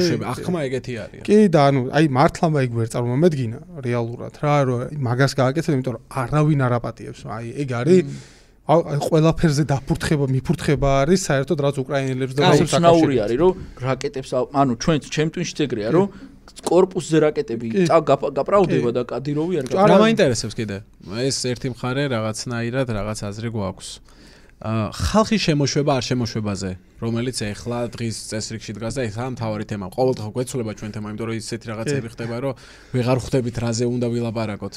არ ვიცი აი მე არ ვემხრობი რა მაგ იმას რომ რაღაცა ეს ხელი მოაწერინე რაღაცაზე რომ პუტინი არა, არა, იყო, ხელის აი, მოწერა ხსები რა სulis ეს ეს შემოყვანა არ შემოყვანა, თორე ხელი რომ ხელოვანა მოწერს საზღვრებს ვერ ჩაკეტავ რატო ვერ ჩაკეტო ვიზას არ მისცენ და ანუ всё. ხო მაგრამ რატო არა? ანუ მე ორი მხარე ხო. მაქვს. ორ მხარეს ანუ ერთი არის რომ ჩემი პირადი აზრი არის რომ თავს ვი- ანუ რასაც მიჩვეული ვართ ისე ვიყოთ და მაგის გამო ომს არ დაგვიწყებს რომ არ შემოუშვით. მეორე მე ცოტა ქვეაზრი არის რომ FS ანუ რაც მოდიან ბიზნესები ვინ გაუშვებს მაგ ბიზნესებსო და ესე იგი FSB უშვებს და ესე იგი ჩამჯდარიაო. შეიძლება და მესამე ნაწილი არის რაც დღეს მომწერეს და რაზეც ვერ ჩამოყალიბდი შინა ანუ მომწერეს რომ ჟურნალისტები რუსი ჟურნალ ოპოზიციონი ჟურნალისტები მოდიან და დაგვეხმარე რაღაცების დალაგებაში მანდო და როგორ გინდა უარი აი ძალიან რეალურად რანაირად უნდა არ გავარჩიო შემოუშვეს ერთი ჟურნალისტი. არა ეგ ოპოზიციო. ცალკეა მაგრამ აი რომ და როგორ გაუჭედო რომ წადით იქ და იქით სხვა რავი ამათ ამიტომ ეგ ამჟამად ისეთი პონტია ვიღაც შეიძლება აი უკრაინელი შემოგიტრიალდეს ახლა და თუ არ მოგწონს მინდა დაამხეს შენი რეჟიმიო გეტყვის რა ანუ ეგ ეგ დაახლოებით ეგეთ რაღაცა ხო არ ვადარებ გვეუბნება და იმას მაგაზე გვაგინებენ. პუტინს ხო ახლა არც მორალური კატეგორიი და არც მასშტაბი და არაფრით საერთოდ მაგრამ პრინციპი დაახლოებით იგივე არის ხო და რეალურად რანაირად უნდა გავარჩიოთ ეს ადამიანები მართლა დევნილები არიან თუ პროსტა იმიტომ მოდიან რომ Netflix ვეღარ უყურებენ ხო და მაგას ვამბობ, რომ არ ზოგადად ვიცი რა მექანიზმი არის ხო და ხო, მან ხო არ არსებობს ახლა ეგ მექანიზმი. არსებობს უბრალოდ ან ყველას კი ან ყოველას კი, ან ყოველას არა და რომელი ჯობია ისევ საქართველოსთვის. ერთი არის რომ ისევ მე აგერ რუს მოსახლეობას ვიცავ და მაგიტომ შემოვდივარ, მე მგონია რომ ეგ პრობლემა არ იქნება სიმართლე რომ თქვა რა რა რომ ვსვენს უკრაინის მერე? ისედაც ხო რა ანუ ეგ ერთი რომ ეგ მორალური ვის აღარ ჭირდებათ უკვე მაგათ რაღაცა justification-ი რაღაცის და ეხა ბოლო კარტი რაც სათამაშებენ არის რომ ზელენსკიმ თქვა თითქოს რომ ბირთვული იარაღს აპირებენ და ეგ მე გააქვს რატო დახვეული. რა ხო მაგრამ არაფერი მაგას ციკაც არ უთქვია რომ თქვა რომ რაღაცა უნდა გადავხედოთ რაღაცას ვიზამ რა, და ვინ ვიჩალიქებ და რაღაცა. ხო მაგრამ რა. მა- ეგომი წაგებული არის უკვე და რეალურად ახლა ის რომ ეხლა შემოსული რუსების დასაცავად შემოვლენ აქ მაგ მიზეზის სამჯერა იმ თვალსა ისეთ რომ აი plenty of reasons რა ანუ ბევრად უფრო სხვა ისენი არა არა არ შემო არა შემოვლენის მე ერთადერთი რისიც ღარიბაშოს ეშინია და რაც დამინამიოკეს ბევრჯერ არის რომ შიგნით ტიპებს აქვთ იარაღი და გადატრიალებას აპირებენ როცა პუტინი მოიგებს. და ეს ამათმა იციან და ღარიბაშვილი ვაზელინს ამიტომ ისვამს რომ თუ გადატრიალებას დაასწროს, რომ არ გახდეს და ამითი ანუ ჩვენ იქით მადლობას მოუხდით, რომ თავიდან როგორ დაიწყო ბოდიში. ანუ რომ საქართველოსი დაგეგმილია შიდა გადატრიალება, რუსეთი ვაფშე არ შემო. და უნდა ამათმა ჩაიგდონ მართლობა პუტინის სახელით. ქართველების მიერ არის? ქართველების მიერ. ანუ ვიღაცა აქტივები. ი ვიღაცა კი არა, სიაგვაქი. და რომ ღარიბაშვილი კარგი კაცი აქვს ჩვენი გადამრჩენელია რომ ღარიბაშვილიც და რამდენიმე მისი სატელიტიც რომელიც უცებ ძალიან პუტინისტურად რომ ესენი დაასწრებენ შესვლას რომ ეგ არ არ გახდეს საჭირო და ჩვენ ვეთქვით რომ კიდევ კაი რა ომს გადავრჩით. ხო არ ვიცი ყველაფერი და ღარიბაშვილი ნორმალური სახელმწიფოს არსებობის პირობებში არც იგა გამორიცხული და არც არაფერი ზოგადად მაგრამ რეალურად მე იმის თქმა მინდა რომ კოლექტიური პასუხისგებლობა არსებობს და ერთ-ერთი რუსი ვერ გაიქცევა ამ კოლექტიურ პასუხისგებლობას ეხა რაც მინდის იმაზე და უნდა მოითმინონ და უნდა დაითმინონ ის დისკომფორტი რაც შეხვდებათ ან საქართველოსში ან სადმე სხვაგან ავი ყველა ყველა მთელი თავისი შედეგებით რაც შეიძლება აქედან ფიზიკურ და ძალადობას არ გულისხმობს ხათი დისკომფორტს გულისხმობ. უბრალოდ მაგრამ კოლექტიური დანაშაული ჩემი აზრით არ არსებობს და მაგ ხიბლში არ უნდა გადავეშვათ, რომ რაღაცა ეხა ავკიდოთ ყოველას რაღაც, იმიტომ რომ ჯერ ერთი არ გვაქვს არც მექანიზმი, არ ვიცით ვის რა ბექგრაუნდი აქვს და ყველა ადამიანი საბოლოოდ ისე თუ ასე მაინც ინდივიდი არის რეალურად და არ ვიცი ეხა რა ჩემ მეზობლად რო ვიღაცა რუსი ბინას ქირაობს აუ იმას მარტივად შეუძლია მითხრას რომ ყველა აქციაზე გადიოდა და დაიჭირეს და მაგიტო გამორბის თუ რაღაცა და და შეიძლება რეალურად იმიტომ გამორბის მართლა რომ რაღაც ფულის გადარჩენა უნდა. არ მაქვს მაგის მექანიზმი რა რეალურად და არ ვიცი ბრმად რა რანაირად უნდა იმას ქნა ეგ გადაწყვიტო რაღაცეები არ ვიცი რა. ანუ ამიტომ არ მომხრობი რაღაცა ზოგადად კრიზისებში მე მგონია რომ რაღაცა მკვეთრი მოძრაობები თავიდან უნდა აირიდო რა. ხო და მაგას ვიძახი თავის ატკივება ჩაკეტე საზღვარი და მორჩა. არ ვიცი, საზღვრის ჩაკეტვა კიდე უფრო ესეთია. ჩვენთან ანუ ძალიან ბევრ ფულზეა ბაზარი და ტიპებს ანუ ბაზარი არის რომ სხვაგან წავლენ. ანუ აი იმ დროს პირდაპირ ეგრე ანუ სხვაგან წავლენ და ეს ფული ხო და ბარე მაქვს რა, მაგრამ რატო თუ არის ნორმალური, ანუ ტრაგედია აქ რაში არის, იცი რომ საზღვრის ჩაკეტვა და რაღაცა კიდე ის ცოტა ის პრობლემა არის იმასთან დაკავშირებითაც ხო რომ რაღაც რამდენად ჰუმანური თუ რაღაც არის იმიტომ რომ ვიღაცას მართლა დევნიან და ვიცით ეგეთი ტიპები ვისაც მართლა დევნიან რა მაგრამ რეალურად მაგისტვის არის ეს უშიშროება თუ რაღაც სუსი თუ რაღაც უსაფრთხოების სამსახურები რომ ეგ გაგიფილტროს რა და შემოიღო ეგ არის გამოსავალი მესმის მაგრამ ნუ ვის აქვს მაგისტობა? იმიტომ რომ ეხა თეორიულ დაშვებაში კიდე ხო იმ დროს ლაპარაკობდით ეხა მე და გიო და აა გარდა იმისა, რომ კაი დაუშვათ შემოვიდა ეს ხალხი და კაი რუსეთი არც არაფერს გარტყავს. იმის გამო, რომ ჩვენთან რაღაც ყველა ინსტიტუტი ჩამოქცეული არაფერი არ არსებობს ამ ქვეყანაში, აი, რამდენიმე სკრინი რო გავრცელდა, ვიღაც რუსი რო კითხულობს, რომ პრავას რამდენად ვიყიდე იმაშიო. ანუ ეგ ხო ნიშნავს, რომ ეს იდეოლოგია, ეგ მაინდსეტი შეხვეყანაში შემოდის რა. აი და 100000 კაცი შემოვიდა ეგეთ მაინდსეტით. ნიშნავს იმას, რომ ეს ყველაფერი თუ ინსტიტუტები აქ ძლიერი არ არის და არ დგას, ეს ყველაფერი ერთ წელიწადში, ორ წელიწადში წარმოდგენა არ მაქვს. რამდენი დროში შენი ცხოვრების ნაწილი ხდება ჩვეულებრივ ჩვეულებრივი ის თუ ყიდულობს და ის თუ ხდება და ისე ფული დაბრუნდა ისევის და ისევ გაბრუნებს ესე უკან რა. ხო მაგრამ რეალურად მანდ ეგენი კი არ არის ამ პრობლემა. პრობლემა არის ხელისუფლება რომელიც ამას უშვებს და მაგაზე უნდა ფოკუსირდეს ეს ხალხიც და ოპოზიციაც და ზოგადად ცოტა აზე უნდა მოვიდეთ მართლა იმიტომ რომ ისე მოხდა რომ 90-იან წლებში ამ ქვეყანამ გამაზა ყველაზე დიდი შანსი რაც ქონდა 1555 წლის მერე რაც აი იმ რა ქვია სპარსელებმა თურქებმა რაც გაყვეს საქართველოს ხო? რაღაც ზავირო არ არ მახსოვს რა ზავი ერქვა რომ სამთავრობოებად რომ დახლიჩეს საქართველოს. მაგის მერე საქართველოს ეგეთი მაგარი შანსი როგორც ქონდა 90-იან წლებში არ ქონია და 90-იან წლებში ამ ქვეყანამ აი ეს შანსი არათუ გამაზა და რაღაც ვერ გამოიყენა ანუ ისეთ ორმოში ჩავარდა ეს ქვეყანა მთელი თავისი რაღაც სოციალური კატასტროფით და პოლიტიკური და ეკონომიკური კატასტროფით, რომ იქიდან ჯერ ბოლომდე არა ვართ ამოსულები და ეხლა რაღაცა ესეთი კონტური გამოდის, რომ რაღაცა შეიძლება დიდი რისკები არის ოღონდ, მაგრამ არის რაღაცა შესაძლებლობებიც. და ეხლა არის რაღაც სიტუაცია, როცა ისე გძინავს თუ რაღაც ვერ ხვდებით რა ხდება ჩვენს ირგვლივ. ვიჯვამთ. და ხო, აი ძალიან მარტივად შეიძლება რომ არასწორ მხარეს აღმოჩნდეთ, როცა ყველაფერი გაირკვევა რა. მე იმიტომ რომ ისე ანუ ღარიბაშვილიც არის იმ fake ინფორმაციის მომხმარებელი და მისთვის ჯერაც პუტინი იგებს და მისი აზრით ტაუკა სწორია რა. ჯა მანდე უფრო ის არის რომ ხო რა ხა ბაბაიას ძახილის მოყვარული ხალხი არის რა ეგენი რომ ანუ მართლა ის არის რომ აი რა აუქნათ აბა ხო არ გავწყდებით თუ რაღაცა ეგრე და ბიჭო ვერ ხვდები ანუ ახლა შენ თუ არ გინდა ბრძოლა შენი რაღაცა იმისთვის ვინ უნდა იბრძოლოს შენ მაგივრად ბიჭო იმიტომ რომ მეორე მხრივ რაღაც ანუ ქართული ოცნება ხო ისე არის მოსული ამ ხელისუფლებაში რომ მიშა არის უდიდესი ბოროტება რომელიც დამარცხდა. და დღემდე ეგრე არის რომ მიშა არის უდიდესი ბოროტება რომელიც დამარცხდა და ამ მითოსის ერთ-ერთი უმთავრესი შემადგენელი კომპონენტი არის რომ მიშა მომი დაიწყო და საკუთარ ხალხს აი ეს უქნა. პარტია. აქ რო ეხა ეგ საჭე გადაატრიალო მარცხნივ თუ მარჯვნივ რა მნიშვნელობა აქვს უცებ ამბობ რომ იქ ესე ეს ყველაფერი არისო კი მაგას ამბობ პრო და არჩევანი ზარა აქვს თავის ტყვეები არიან თავისი იმის, მაგრამ მოგონილი ლიმიტი არის. ხო, მაგრამ რეალურად ნუ რა რა აუქნათ ახლა ვერ გავიგი, ანუ მართლა რაღაცა ის არის. ხალხს რა ჭირს? არ ვიცი. ცოტა არ არის თითქოს ხალხი ვისაც ამ ყველაფრის პროტესტის გზნობა. შეგზნება ძალიან ცოტა არის. ანუ არა, მან ალტერნატივის გარდა მე შეგზნება მაქვს. ეხლა კონკრეტულად ომიანობისას მე პირადად ისე ვარ, რომ ეხლა ვერაფერს ვეღარ შევცვლით. აი ეხლა ომისას, როცა ძალიან მართლა საფათოა და აქამე უნდა გვექნა და ეხლა აწი უნდა დაველოთ უკრაინა როგორ მორჩება. და იქნებ მართლები არიან ეგ ბიჭები და რუსეთში მიექანებიან და მაშინ აი ბავშვი ჩემი მიდის ქვეყნიდან თქო და ზურგჩანთა და წავიდა ტყეში რა. აბა ანუ თუ პუტინი იგებს და თუ ღარიბაშვილი მართალი ყოფილა თავის არჩევანში რომ რუსეთის მეგობარი გახდა, ანუ რაღაც აი ეგეთი შეგზნებები გაქვს რა, რომ რაღაცა დალაგებული არის ახლა ძალიან დებილობას ვაპარაკობ, მაგრამ რა ვქო. ხო, ანუ რეალურად ის რომ არასწორი არის ყველაფერი, რაც ისინი გაკეთებენ ახლა მთელი ამ კრიზისის დაწყების მომენტიდან, ჯერ ესკალაციის და მეორე უკვე ამ იმაში, რომ ომის ფაზაში, რომ იმის დროს ნახულობენ, რომ რაღაცა იქ იმან ნაცები მართავენ იმას რა ქვია ზელენსკის აპარატს ამისთვის რო იცლიან და რაღაც ეს რაღაც მეტყველებს რა მათ შორის პოლიტიკურ ჩლონგობაზე მაგრამ რეალურად ამათ პოლიტიკური ჩლონგობა იქეთ იყოს რა ანუ რეალურად პრობლემა რა ხალხს რა ჭირს არის ის რომ რეალურად ამათმა მოახერხეს რომ ანუ ალტერნატივა რა არის ხო ოცნების ახლა მაინც არის რომ მიშა აუცილებლად შედის იმ ალტერნატივაში რაც არ უნდა იყოს ანუ ამ ფორმით თუ იმ ფორმით და მიშა აი ამ ტერორით და საინფორმაციო რაღაცა штурмით ბოლო 8 წლის განმავლობაში რაც მიდიოდა, მოახერხეს, რომ მიშა არის ომის პარტია.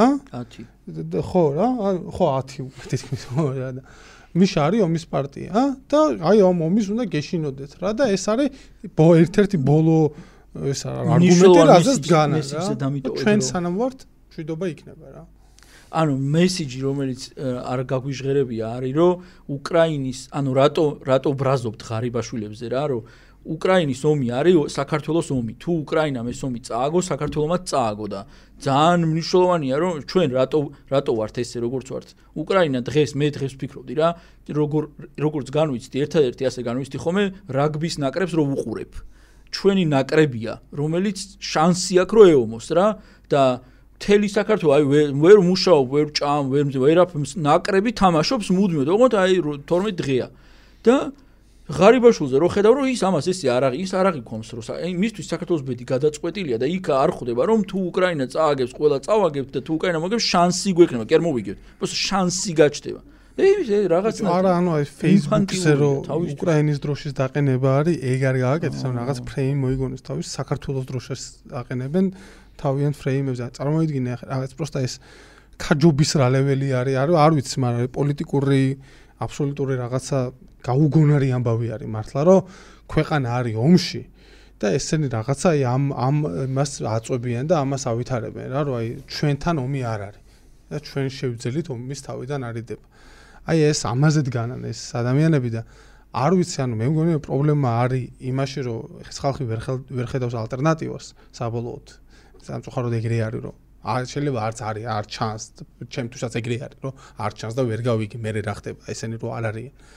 ხო, ჩემთვის ეგრე არის, მაგრამ ნუ რეალურად ჩემთვის იმდენად დიდი არის ამათი უკმაყოფილება, რომ მირჩენია გავრისკო და რაღაცა უცნობს მივცე ხმა და ბევრისთვის ეგ ეგრე არ არის და უმრავლესობისთვის ეგ ეგრე, ანუ იმხელა უმრავლესობისთვის ყოველ შემთხვევაში არა, რამდენიც საკმარისია, აი ესეთ პირობებში, ესეთ კონფიგურაციაში, ესეთი დემოკრატიის ლეველში, რომ მოუგო რა ესეთი არჩევნები, იმიტომ რომ აქ ყველა ხმას არ ითვლის არავინ, აქ უნდა მოიგო რაღაცა ფორით, საპასით უნდა მოიგო რა და მაგიტო ეგ ეგ პრობლემა გვაქვს რეალურად, მაგრამ რაღაცა თუ არ ვაიძულეთ აი ეხა მყისიერად რაღაცა ნორმალური ნაბიჯების გადადმისკენ იგივე სახალხო პროტესტი თუ არ ვიცი რითი ხო? ანუ აქ მართლა შეიძლება რომ ძალიან დიდი ძალიან დიდად ბევრი რამე გავმაზოთ რა ესე ვიტყვი. ერთი სცენარი არ განგვიხილავს და ერთი ბოლო კითხვასავით რომ ეგ საქართველოსთან მიმართ ან რუსეთი საქართველოსში შემოდის თუ არა ეგეთ სცენარი არსებობს თუ არა და თუ არსებობს ჩვენ რას შვებით იმიტომ რომ მაგაზე არა თუ თქვენ თითქმის არავინ არ საუბრობს ყველა ჩვენი რაღაც აუთსორსე გვაქვს ეს ყურადღებაც და იმედებით და ანუ რაღაც თორე თეორიული დაშვება კი არა შეიძლება პრაქტიკულიც არის ვიღაცასგან გამიგერო ფოთში აპირებენ იმის მე რაღაც ვერსები ისმის. ხო და ზად ვართ არ ვართ კი არა საერთოდ რა ხდება მაგ დაშვებაში. ანუ ჩემი მე ვიტყვი იმიტომ რომ მე დებილურად ვიტყვი და მე შენ ანუ მე მაგაზე ვლაპარაკობ ბოლო ორი კვირაა და ვლაპარაკობ. ეგრე რომ თუ უკრაინამ წააგო ეს საქართველოს რუსეთუმეებისთვის არის მესიჯი რომ აგე ევროპა არ დაეხმარა აგე იმათ ყველა იარაღი მეტყვს მაინც წააგეს და თქვენ ვის უნდა ეომოთ ბიჭო? ამიტომ ან იქნება პატარა გამწვავება, ან არც, ანუ მეც რომ მე რას ვიძახი, რომ აი დღეს რომ მოტყდეს ოცნება და მე დამსვან დღეს და ხვალ რუსეთი მოვიდეს მაგიმითი, რომ აი უკრაინა მოურჩი და აბა შერაშვები, მეც მოუწე, აბა როგორ უნდა იომო რა, ვისთან უნდა მართლა ამერიკამ გაიქცა და ევროპა გაიქცა და ამიტომ ეგ ჩემთვის აბსოლუტურად წარმოუდგენელი არის სხვა რამე. ანუ შეიძლება ანუ აი ხა ეგ არის თამაში. ვეყოფით თუ არა სრულ მარიონეტად, მეგობარ მარიონეტად თუ ბარემ ანუ მე მგონია რომ ემ სიმბოლური SSSR-ის აღდგენა უფრო მნიშვნელოვანია ვიდრე ჩვენი რაღაც მარიონეტად დატოვება. ამიტომ იმენა SSSR-ი ვიქნებით როგორც კი უკრაინა წააგებს. და მრავშებით აი მაგას ბავშვი იმაში და ეგრე რა. შენ ტყეში, რავი, მეტი მე. ეხა ო არ ვიცი, არ არ ვიცი რა შვებით, ანუ ეს ომის და ემის თვალსა ის რა არის იცი რომ მე არ მგონია რომ ეს რაღაცა ხო მესმის ის დისპროპორცია და რაღაცა რომ ერეომები და ერთი დღე გახაჭავ და რაღაცა მაგრამ დუხი არ არის დუხი არ არის დუხი ხო მაგრამ რა რა რა ისე მაინც უნდა რაღაცა უნდა გქრა. რისთვის რომ დაგეხოცოს ხალხი და რა? ხო მაგრამ ნუ რეალურად არ არ ვიცი ვერ ხედავ მან რას არ არის ჩემთვის ისა რა ქვია. გასაგები სცენარი არ არის ეგ რა ვერ ხვდები მან საერთოდ ვინები ვართ რა ანუ რა მე რა ხდება რა ანუ რა რა ხდება იცი რომ კითხვა მიჩდება უკვე საერთოდ ხდება ეს რომ სამხედრო სამხედროები მოკეთ გეუნებით რომ ომს აზრი არ აქვს ეს კაცი არ გეუნებათ არაფერს და ანუ ჩაუბარდები ხო ანუ რეალურად არა მან რა მაინტერესებს აი სტატია ხო რეალური იყო Google-ის არქივებიდან რო ამოვარდა რომ და ის ქონდათ დაშე 26 ხო აი მან ხო რა სტატია თქვი ბოლომდე სტატია იყო ეგეთი რომ წინასწარ იყო როგორ ჩანს დაწერილი სტატია რომელიც 26 თებერვალს დილის 8 საათზე გაშიარდა. გაშიარდა. იმიტომ რომ დაავიწყდა როგორ ჩანს, ან დასქეჯუალებული იყო და არავინ არ უცი ზუსტად რა მოხდა, მაგრამ სტატია არის რაღაცა საბჭოთა ენით დაწერილი, სადაც წერია, რომ რუსეთმა შეძლო სამ დღეში უკრაინის ნეონაცისტებისგან განთავისუფლება, უკრაინა ინარჩუნებს სუვერენიტეტს, თუმცა რა თქმა უნდა, რუსეთის ინტერესს. მოკლედ და იწება მეგობრებო, ის ძველი დიადი რუსეთის მომავლიდან შაიში დანახული. ანუ რუსეთი, რუსეთი არის ისტორიულ სიმართლეს. საბჭოთა კავშირს მაგიტომ შეგზნება მაქვს, რომ დაიკიდებს და მოგცემს მაგ სუვერენიტეტს იმის გამო, რომ აქ არ იყოს ეგ რაღაც არეულობა და რაღაც რა, მოგცემს არავინ და არაფერი არ იქნება. ბრეჟნევის დოქტრინა რაც იყო რა. აუ რავი, შენ ანუ რავი, არეულობას თუ ელი საქართველოსში მასეთ დროს უკრაინამ რო წააგო საღოლ ეგეთ ქართველებს რავი მე არა არა მე რასომ ვიცი თუ მოვიდნენ ნაგ და რაღაცა თქვა ეს რო ბიჭო ეხა თქვენ ინჯერია აბა რაშვებით რაშვებით ხელს ხო ვაწერთ? მე ამ ხელს ვაწერთ რაზე ოღონდ? ვაწერთ ხელს იმაზე რომ ჩვენ სუვერენიტეტზე ვამბობთ უარს თუ უარს ვამბობთ ნატოსა და ევროკავშირზე? ნატოსა და ევროკავშირზე თუ ამბობთ უარს ნატოსა და ევროკავშირზე მე მგონია რომ ამას გთხოვენ. აა, ოკეი. და შესაბამისად ომი არ იქნება, იმიტომ რომ აბა მეგობრებო მართლა რა ვქნათ? აბა თავზე მოძავა დავამატებ მაგიმას კიდე. და სუვერენიტეტზე მგონია რომ ვიღაცა აუცილებლად რაღაც მოხდება რა. ეხლა მთად ეგრე ხო არა? აბა ბიჭებო ხელი ჩამოართვა და გავედით ამ დროს მთელი ძალოვანი ბლოკი ინიშნებოდა იმისგან მოსკოვიდან პირდაპირ. აი ვარდიკო ნადიბაიძე ყავდა იგი თავდაცვის ქართული არ იცოდა საერთოდ.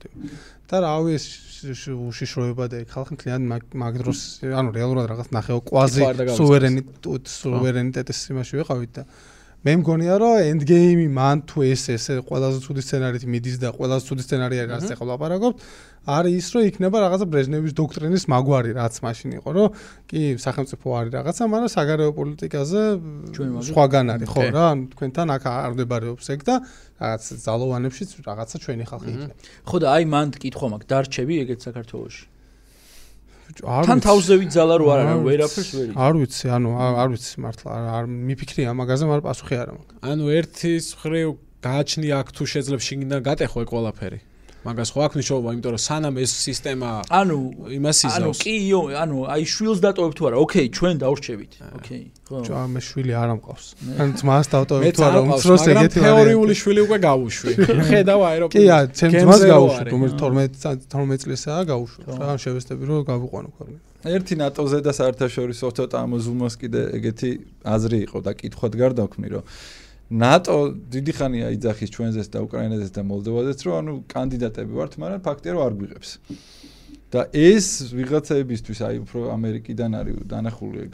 არის რომ რუსეთთან აღიზიანებს ნატო და თან არ გიღებს და თუ მიღებას არ აპირებს სინამდვილეში ეგ თუ იცის, რატო არ იძახის ერთხელ და სამუდამოდ, რომ ამათ არ მივიღებ. ანუ ეს ნიშნავს თუ არა რომ გაწირავს, წეღარავს თქვით ეს იგივეა, ეს დაშვება რომ რუსეთს ეუნება რომ კარტ ბლანშეზე შედი, თუ პირიქით ზუსტად მაგით შეიძლება რუსეთი აღარც შემოვიდეს და აღარც დაგმობოს, თუ მაგ საფრთხეს ვეღარ იგზნობს და ეს ბუფერული ზონა რომელიც ვართ პირობითად. დარჩება ისე როგორც არის რა, ანუ არც რუსეთის და არც იმის ნეიტრალური თუა. და ეგ ანუ კითხვა არის ეგ მოკლედ რომ ნატო ნეიტრალიტეტი ნეიტრალიტეტი ამ შემთხვევაში ნიშნავს რუსეთის ქვეშ ხო ანუ აქ სხვა სცენარი არ აქვს რა ანუ ნეიტრალიტეტი აქ საქართველოსში და უკრაინაში და მოლდოვაში ნიშნავს მაგ სცენარს რუსეთის რუსების სცენარი არის ანუ მაგათვის არის რა ეგ სცენარი ანუ ეგენი გიწერენ რასაკეთებ ხო რა ანუ მაგათი არის და რეალურად იმას რაც შეეხება რომ იქ საფრთხე და რაღაცა საფრთხის გამო არ შესულა ეხა უკრაინის ანუ ყველა სამხედრო ექსპერტი და პოლიტოლოგი თუ პოლიტიკის მეცნიერი თუ რაღაც შემდეგ გეტყვა რომ უკრაინას და პოლიტიკოსები თვითონ გეყვა უკრაინას არ აქვს არც ერთი შანსი უახლოეს მომავალში რომ გაწევრიანდეს ნატოში. აი შოლცმა თქვა პირდაპირ პუტინთან იყო კრემლში თუ ეკატერინის სასახლეში შეხვედრაზე რომ ანდერ ჩემ კანცლერობის პერიოდში ეს არ განიხილება არ მოხდება. ხო ხო აი ანდერ მაი ვოჩ თუ რაღაც ეგეთ თქვა. და ეგრე იყო რა ამ ამ საფრთხის გამო არ შესულა ამის თქმა მინდა ეს ერთი. ანუ თუნდაც რო თხო უკრაინას რომ არ შეხვია ნატოში დრო ხო უნდა რაღაც ორი წელი უნდა მიეცა და ესე გუშინდა ვсё დავარტყი ხო და ანუ რეალურად ეგ ერთი ფაქტორი მე მეორე ის რომ ხო შეცდომა იყო ბუქარესტის სამიტი იმ თვალსაზრისით რომ ამან მიცსა წევლად იქცა მართლა ეს ჩანაწერი რომ გახდებიან ესენი წევრები იმიტომ რომ რაღაც მაპზე უკეთესი. ხო რა მაგრამ რეალურად აი მაპზე უკეთესი ეგიც ხო გამოჩნდა რომ რაღაცას ნიშნავდა მართლა ეგეც რა ხა გასაგებია ბრავადა რაც მოყვა მაგრამ რაღაცას ნიშნავდა მართლა ეგ და რეალურად ხო რა ანუ რა რა არჩევანი აქვს ეხა რა ანუ დასავლეთში პრობლემა იყო ეგ რომ თავიდან ვერ თანხდებოდნენ ნატო საერთოდ როგორ უნდა გაფართოებულიყო, უნდა გაფართოებულიყო თუ არა. იქ შეგნით 1000 წელი აღმდეგობა იყო რა, იგივე ამერიკულ პოლისი მეიკინგში ახლა ნახვა ჯეკ მეტლოკი და იგივე ჯორჯ კენანი, რომელიც ამ საბჭოთა კავშირის შეკავების სტრატეგიის ავტორი არის, აი მაგის დაწერილი არის ეგ ყველაფერი. ეგ ტიპი 94 წელს ამბობდა რომ ნატოს გაფართოება არის შეცდომა და არ უნდა გავაკეთოთ ეგ. მაგრამ რეალურად ეხა რაც აი ამის შემდეგ რაც ხდება არის ის რომ ხდება რეკალკულაცია თავიდან იმის რომ რეალურად ამ დასავლეთი რაღაცას ნიშნავს ანუ შინაარსი აქვს ამას ყველაფერს ხო რომ რეალურად დასავლეთი უნდა ესწრაფოდეს თავისუფლების საზღვრების გაფართოებას და სად იქნებოდა პოლონეთი, სად იქნებოდა მთელი სოციალისტური ბანაკი, რო არა ესა რო არა ნატოში გაწევრიანება, ხო? ეს ქვეყნები ისევ რაღაცა ავტორიტარიზმის და ბედურების ჭაობში იქნებოდნენ და არ იქნებოდა რაღაც ნორმალური ცხოვრება თუ რაღაცა ეკონომიკური კეთილდღეობა, რასაც მიაღწიეს. აი ამის საფუძველზე ეს არ იქნებოდა და რეალურად ეს მორალური დილემა, ხო, რომ აი ეს ვალდებულება მათ აიღეს ჩვენ წინაშე და ეგ იმიტომ მოხდა რა მან დასავლეთზე მნიშვნელოვანია რომ მართ დასავლეთზე არ ვილაპარაკოთ ეგ ეგ იმიტომ მოხდა ეგრე რომ ჩვენ დავაგვიანეთ ჩვენ მივედით გვიან ჩვენს და უკრაინელებიც მივედით გვიან მაგდას ქნამდე რომ ეგ უნდა გაუკეთებინა და ძალიან დავაგვიანეთ იმიტომ რომ 2004 წელს ვიყო ყველაზე დიდი ტალღა გაფართოების რა ნატოსი სადაც შევიდა ის მთელი არათუ სოცბანაკის ქვეყნები საბჭოთა კავშირის ყოფილი რესპუბლიკები მიიღეს ბალტიის პირეთის სახით.